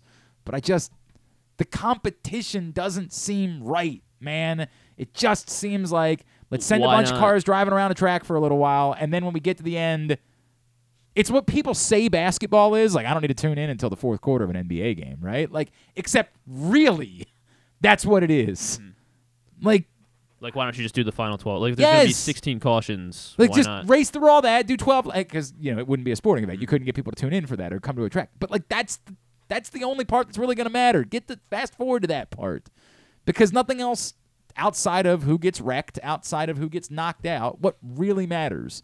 What imagine watching a highlight of a race. What are you showing from lap six? You showed other Jimmy than a- Johnson spinning out. and then- other than a yeah. crash, other than something that takes somebody out of the race. that so Zach was trying to show me this uh the part of the race where that was the big crash out at the end and he was just because he doesn't like he doesn't like Bubba so he was like look Bubba hit Denny right there right there and I just see three different cars hit I each got other I'm questions like, about someone who specifically doesn't like the one black guy. no, I got, no, no. so he no he I he's, gotta- he's Asian himself so right, I mean, I'm not saying he's- like it's just it's a little awkward. um well his, and his thing clearly was- he's your boy, so Yeah. like obviously it's not that, but it's just a little bit awkward whenever you hear that somebody doesn't like the one. There's one. You can't say because I like the other black guy. I'm not going to speak on why he doesn't specifically like Bubba, but he, like I uh, mentioned earlier, like what added to the the viewership was I'm I'm gonna admit was him like having like these funny things to say, whether they're good or bad things to say about each driver. I get So that. I he had get a that. he had a lot of bad things to say and that could be fun. That could be fun during the. I just man, I've tried so. And the same thing with golf. I have tried a billion times with golf. A billion. I keep trying to make it sign it, find a way for me to feel it's compelling, and I just can't do it. I can't pretend like I think it's compelling. I don't. I just think it's a bunch of dudes, and I know Same, it's same thing. uh, 4 p.m. on Sunday, you'll tune in. And then I won't even. You I won't even do that? uh, for the Masters, maybe. You know, like for for the big ones when when I know I'm gonna have to. It used to be that I felt like we had to book a golf guest like after each, before and after each golf big the the four big golf tournaments. I don't even do that anymore. Like, there's got to be a huge storyline coming out. You got of Drew it. Forrester. You know. Yeah, I mean, like, correct. Like, it, I just don't. Sorry, Yeah, I that's don't. it kind of the way I feel anything. about now. Like I didn't give NASCAR a chance before, but now I mean, if I see the Daytona on TV, I'll Okay, but like I'll next watch it. week when they're in California or Arizona. Oh yeah, like Zach was talking about Truck Series on Thursday and like uh, You're gonna sit down and watch. Nope. you're- okay, thank you. All right, that's what I was. Nope. Yeah. All right. Very, Sorry. Very good. Won't watch the trucks. All right, we got to wind down. Let's get a tidbit. Tidbit is brought to you today by Birdland Sports. So excited to have Birdland Sports on board, and they've got your next. Maybe after you heard David Samson today, you're like, maybe I'm on board with being the next Tampa. And if you are, there's a next Tampa T-shirt available right now at BirdlandSports.com for you to go pick up and celebrate it and say, hell, if we can go to the playoffs eight times in the next 15 years, I'm all in. The Hillbilly Hays T-shirt is very popular. The Maverick style Gunnar Henderson T-shirt is very popular. Um, the Thank God I'm a Country Bird T-shirt is very popular.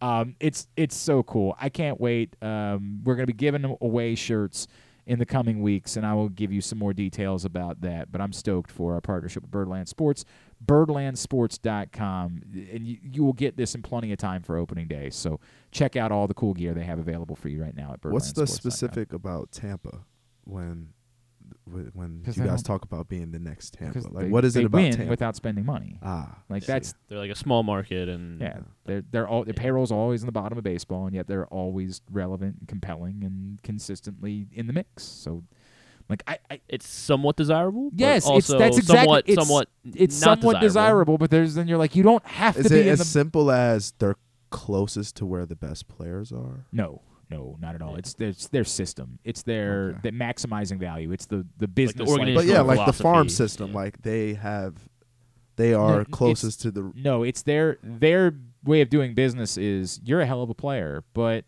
we could we trade think, for three younger We younger think you're more valuable. We Yeah. think instead, Ah. you know what's cooler than having one Chris Archer, four Chris Archers, Potential Chris Archer. Right. We think that exactly what it is. Yeah. Like we think we can trade you, and so they just constantly cycling So they're through n- like not star driven at all. Like no, I mean to, they've had They've some guys, some a couple of guys that have stuck around for a little bit. they won't. They won't have a big free agent signing.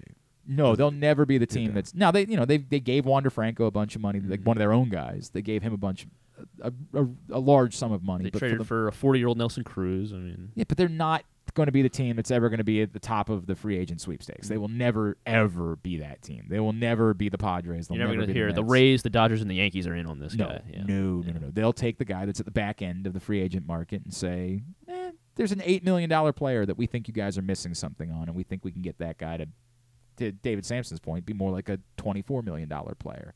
So that's what they do. And again, some of those things sound really good, but Also, you when you look around, there's 3,000 people showing up to their games. correct. So it's like it's a they- it's they have not cultivated a an emotional fan base or a connection part. There are other problems there. The stadium is a, a hellhole. It's in the wrong part of town. It's literally 30 minutes away from Tampa proper. Like it's there's other issues they have, but one of them undoubtedly is it's hard to fall in love with players if you don't know if they're going to be around. Like it's hard to constantly have the players change. David's point is relevant. I want you to root for the name on the front of the jersey, not the name on the back of the jersey. I hear you. I hear you. But we also know we're conditioned to root for guys that have been around for a long time and to feel something emotional. The emotional connection this city had with Adam Jones is the perfect example of it because he wasn't Cal Ripken. He wasn't Brooks Robinson. He wasn't a Hall of Fame caliber player. He was a good baseball player, but because he was committed to being here and he signed a contract and he liked it here and he embraced the city, we treated him like he was a Hall of Fame caliber player. We get emotional talking about Adam Jones despite the fact that he is in with all due respect, no ways Eddie Murray. In no ways, you know, Frank Robinson. But we think about him that way. You're right though. Living living in the like just the DMV proper, growing up here, I've always thought of Adam Jones as one of those top tier baseball players when I was growing up. and and he was a good baseball player. I, it's so important. Like you, you can't do that without being a good baseball player. Like if Adam Jones was Ryan Flaherty, he wouldn't be that guy. But Adam Jones was a good baseball player. But there's you know like is Ryan Flaherty, Adam Jones, and then there's you know the the Yeah. the Cal Ripkins, the the historic, the player, the Ken Griffey Juniors of an era. Yeah, right? I guess the Like- point being, even when he was playing, there was probably a good amount of he played outfield. Correct? Yes, he was center yeah, fielder, There was probably a good amount of center fielders while he was playing that were better than him. as good or if not yeah. better. Yes, correct. But yet, because he was good and committed and part of the community, and we knew he was around, we had a love affair with Adam Jones in this city. We treated him like royalty, despite the fact that he was not. You know, the, I, I, I keep using Ken Griffey because it's just the center field concept, right? Like it's the comparison. Like Trout, maybe. I don't know. Sure, I mean, I, he's I definitely think not of someone. Mike Trout, right? I think of someone. Well, kind of like compare like same time, like someone that was in DC around that time, like Denard Span. I know DC hated him. Yeah, but was De- Denard Span like, was never anywhere near as good of a ball player as Adam Jones was, right? Like, Ad- again, Kinda it's, it's really important to say Adam Jones was an all-star caliber player for a few years. Like, he was a like he, there were seasons where he was really good, but we just know that we also know the difference between Adam Jones and the best players of an era, right? Like Denard Span was, you know, more like here, mm-hmm. right? Like he was, he wasn't there. You compare him to like Ryan Zimmerman, I guess. Yeah, that's not a bad comparison. Ryan Zimmerman was never a Hall of Fame caliber player. No- everybody always compared Ryan Zimmerman and Nick Markakis, right? Mm-hmm. Like just that type of guy. And Nick Markakis was not as beloved in Baltimore because there, despite the fact that he stuck around, just because he didn't embrace the community in the same way. Like you didn't see him out at Yeah, events. He didn't. quiet. Oh, he was a, a recluse almost. Um, so he we never had the. We liked Nick Markakis a lot, and like the image of Nick Markakis you know, getting a little choked up the night they won the AL East is one of our favorite images because we just never saw emotion from him in any way. Like he was just so stoic. Yeah. Um, I mean, Nick Markakis was always my favorite player growing up because I was left-handed. I played the outfield. He was left-handed. Just the And then- community did never had the same connection with Nick Markakis. Mhm. That yeah, we had and then so I went to a game up in Fenway uh, when I was like 12 or 13, Yeah. and uh, it was like a long. There was a long delay. The Orioles came back and won. They beat the Red Sox. It was like 2012 or 13 when they were just starting to become good again. And after the game, Adam Jones tossed me his batting gloves over the dugout. and then I was like, oh well, I guess Adam Jones is my favorite player. Yeah, I mean, dude, dude, it's gonna change. I was wearing my Markakis jersey. Had to take it off. Famous, and I've talked about it a lot. The funny thing is, like, you know, it, we had the whole hullabaloo last year with Adam Jones, where he came on with Rita and I on the show. Um, and and Adam and I have been good for a few years, right? Like we've been fine. But in 2012, we got into a huge fight, like a huge day before the season started. Like, th- there were things said that I had to, like, later be like, all right, dude, you know, I. I went a little too far there. Like, I mean, we were cool. Like, we ended up having a conversation about it, but it, it all started over something very stupid. Like, he, in 2012, you got to remember, before the Orioles had a good season, it stunk. Right. And he, I was at WNST, and there was a relationship between WNST and the Orioles. It was a whole thing. And he took a shot at Luke Jones, who was a reporter at the time, that was just so wildly unnecessary. Like, just because Luke worked for WNST, Luke's like the nicest human that's ever lived. And I was so bothered by it in the moment that I was just like, dude, what? The? And I went off on a rant on on the air, like, wh- what in the f, man? Like, you can leave here in six weeks. You don't understand, like, what the Orioles sucking has done to this community. Like, you have no idea what you're talking about. I just went off. And of course, sure enough, not only did he not leave six weeks later, he re-signed about six weeks later and committed to staying. And the Orioles ended up being really good. And it, Maybe, but maybe we can thank you for that. Maybe I don't think I don't wanted to think I don't think that's I don't think that's what it was. but like Adam got word that I was going off and he started tweeting me and it was like he was there was a lot of name calling involved. I decided it would be more appropriate to to to text him and be like, "Bro, I and I remember feeling like my tough guy shoes that day. I'm like, "I'll meet you right now." I didn't think I was going to fight him. I don't make that abundantly clear. He would have kicked my ass. right But I was more like a man to man thing. Like, let's do this. Gotcha. Let's let's be in front of each other instead of on the radio or on Twitter. And Frank and Nick's that night like showed up and we had a conversation. He had some family in town and we were good. Like we we handled everything and he was like, "Man, I once he understood that it was just I was a, I was angry about him calling out Luke." Cuz he just didn't know Luke personally all that well at that point. And I was like, "Dude, Luke is the nicest person you'll ever meet. Like ever." He's so nice that he won't leave a, a radio station that died a decade, a decade ago. It doesn't exist and he's still there. Like that's how nice he is. He's so ungodly loyal. He's just the nicest human being that's ever lived. And so once we talked about that, he we we understood where each other was coming from, and we we were cool ever since then. But yeah, I mean, it was it was like a day. There was a day where it was the predominant. Like I had to I had to give quotes to the Baltimore Sun about it. It was a whole thing. I was like, this is so stupid. I don't want to do this. This isn't really about me. like God. All right, it's twelve thirty. We gotta go. Tidbit. Come Uh, on. Oh, do I do a do I do a sponsor for Yeah, it? sure, why not? Tidbit is. Oh, I did Birdland Sports. That was the one. Yes. Uh, but why not? Baltimore Yeah. County Police Department. Join BaltimoreCountyPD.com. Big uh, hiring event this Saturday at the Public Safety Building in Towson, 10 a.m. to 2 p.m. Written test, agility test, the entire application process. Uh, cadet salary started over thirty thousand dollars a year. Entry level officers over sixty thousand dollars. Um, lateral officers over sixty four thousand. Entry level and lateral officers ten thousand dollars. That ten thousand dollars signing bonus available. Join BaltimoreCountyPD.com.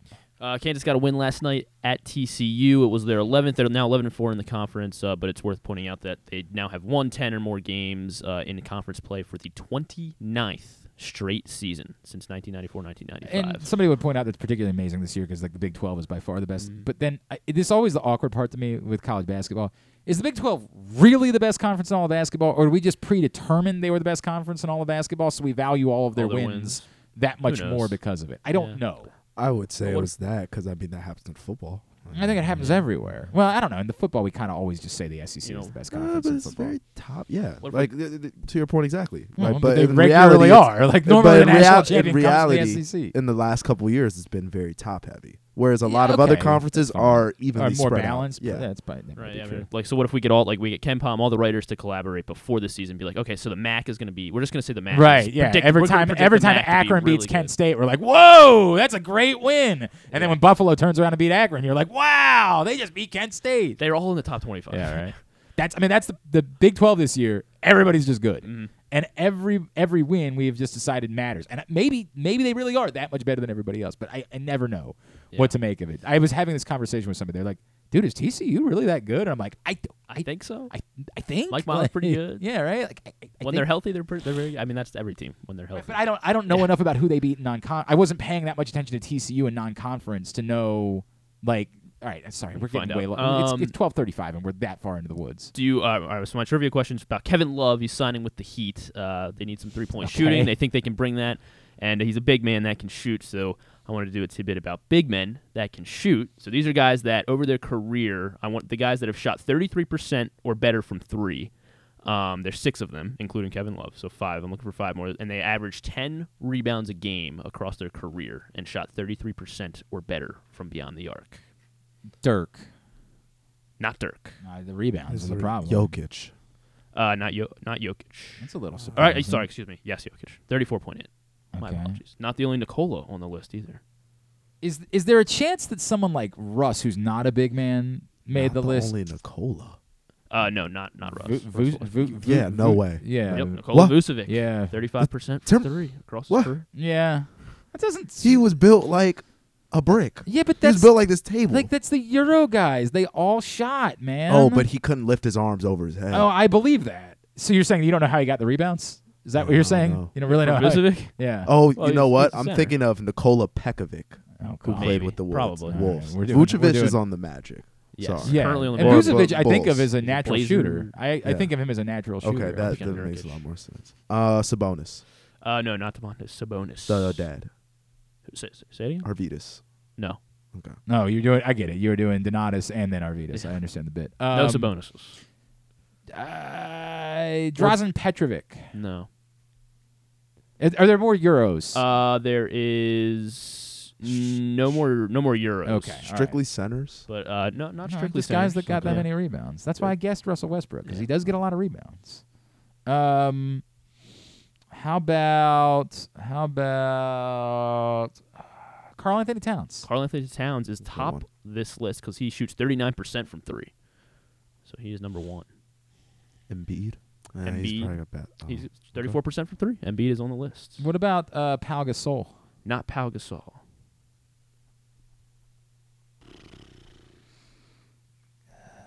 Big man, big man, Yeah, big man. Robert Horry. Not Robert Horry. Uh, all right, give me something because it's Oh, twelve. okay. um, It's twelve thirty-seven. ah, played on the Kings and Lakers. Guy played in the no, Vlade he's- no, Divac? no more Euros, right? Yeah, he Yeah, said no no more more Euros. Euros. Yeah. Okay, never mind. Uh, this guy played in the 80s. There's This is one guy from the 80s, won plenty of championships. Uh, and then this guy, Plenty I of don't think is any in the league anymore. Uh, was this was it Kevin McHale? Not Kevin McHale. Larry It's Bird. Larry Bird. Yeah. Larry Bird shot 37%. rebounds, wow. Averaged exactly 10 rebounds. Yeah, I his didn't know career. it was that Yeah. much. I mean, like, Larry Bird was look, dude. Whatever you want to say, Larry Bird was a hell of a basketball player, man. Uh, then- last guy shoots 33% from threes. Been, uh, I don't think he's in the league at the moment.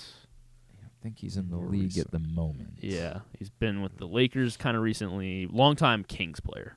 Longtime Kings player. Oh, Yeah. Boogie Cousins. Boogie Cousins, Yeah, yes. Boogie Cousins. Absolutely, that does make sense.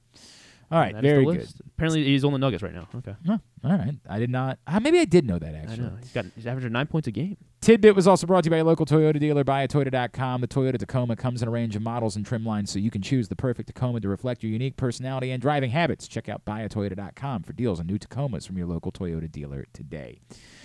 All right, here's what's coming up tonight, totally tubular-wise. Tubular is brought to you by PressBoxOnline.com slash offers. All of the best offers, sign-up bonuses, free bets, whatever it is, all available. PressBoxOnline.com slash offers.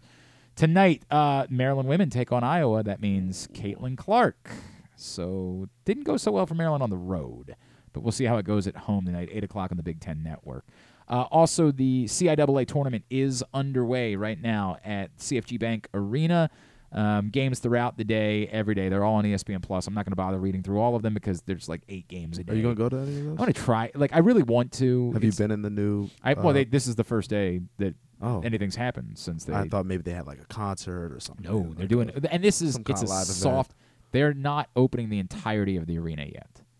They are opening enough of the arena for the Probably tournament. just the low, lower bowl. I don't know if it's the lower bowl or like one side of the. I don't know exactly what they're doing yet. I saw some people sharing some videos this morning, but I would like to go. I would I would like to go to DJ Kool's um, Go Go party on Friday. Actually, I would like to do that at Rams Head, but um, I don't know just because of my schedule this week. But I, I would like to. Yes, it's and I would like to see the arena obviously on top of everything else. But all throughout the week uh, today on ESPN Plus all day long. Maryland baseball, uh, their first home game four o'clock against West Virginia on Big Ten Network Plus. Um, uh, go to the college basketball. Indiana, Michigan State at 9 on ESPN, the one other Big Ten game. So you can find everything else at glennclarkradio.com. NBC Sports Washington, Red Wings Capitals at 7, ESPN Plus and Hulu for Maple Leaf, Sav- Maple Leaf Sabres at 7.30. Uh, CBS, Liverpool and Real Madrid, 3 o'clock in the Champions League, also on Paramount Plus. Eintracht Frankfurt and Napoli at 3 o'clock in Nice. the Champions Well League. done. Uh, the USA Network for WWE NXT tonight at 8 as well. Non sports highlights? Really nothing. Only thing worth mentioning: Kimmel's going to have Wanda Sykes and RZA from the Wu Tang Clan on Mm, tonight. I do enjoy the RZA. I know that much, and I enjoy the Wu Tang show as well. Uh, Pink is going to be on Colbert along with Jonathan Majors for Because Creed is next. this week. No, it's uh, yeah, it's the following next- week. It's the next first week of March. and then Ant Man's out too. So. My, uh, Them hosting the All Star game sucked. what Utah? Uh, the uh, Michael B. Jordan and the other guy from Oh. Creed, the new Creed movie. Oh, Jonathan Uh, Majors. Jonathan Majors. Yeah, Jonathan they were like hosting it, like, It blew. as like Yeah, MCs. it's not- They that's were not trying to really- make Although you know what's and it funny, was I just thought I thought I didn't know that. Michael B. Jordan was going to be a great. Fit. He was an excellent Saturday Night Live host. He was Mm. awesome. Well, He I, they tried to do that for the, like the mo- the monologue Uh, joking yeah, thing, and it's it's like, not- dude, you're no. on a stage. yeah, like, that doesn't work. That in doesn't front of work. a lot of people. That's was what a- comedians do. He was a great Or SNL. actors. I mean, he was a great SNL host. Like excellent. They did a sketch where he played Jake from State Farm. It's one of the best sketches that I have seen. He was some there as well. The, oh, great, wonderful. State I'm- Farm, So, uh, so sorry I missed Hosted that. one of the events. So sorry I missed. You it. are sorry you missed It it. was No, I'm skills challenge. Uh, hey, gambling can be fun, but you should set a limit, stay within it. Remember that if you or a loved one has a gambling problem, call 1 800 Gambler 24 7 or go to helpmygamblingproblem.org for free confidential services. Hey, um, thank you for those of you that gave us good feedback. That was uh, very powerful this morning having Brandon Novak in uh, studio. Seriously, go get his book, The Streets of Baltimore. Go to brandonnovak.com right now.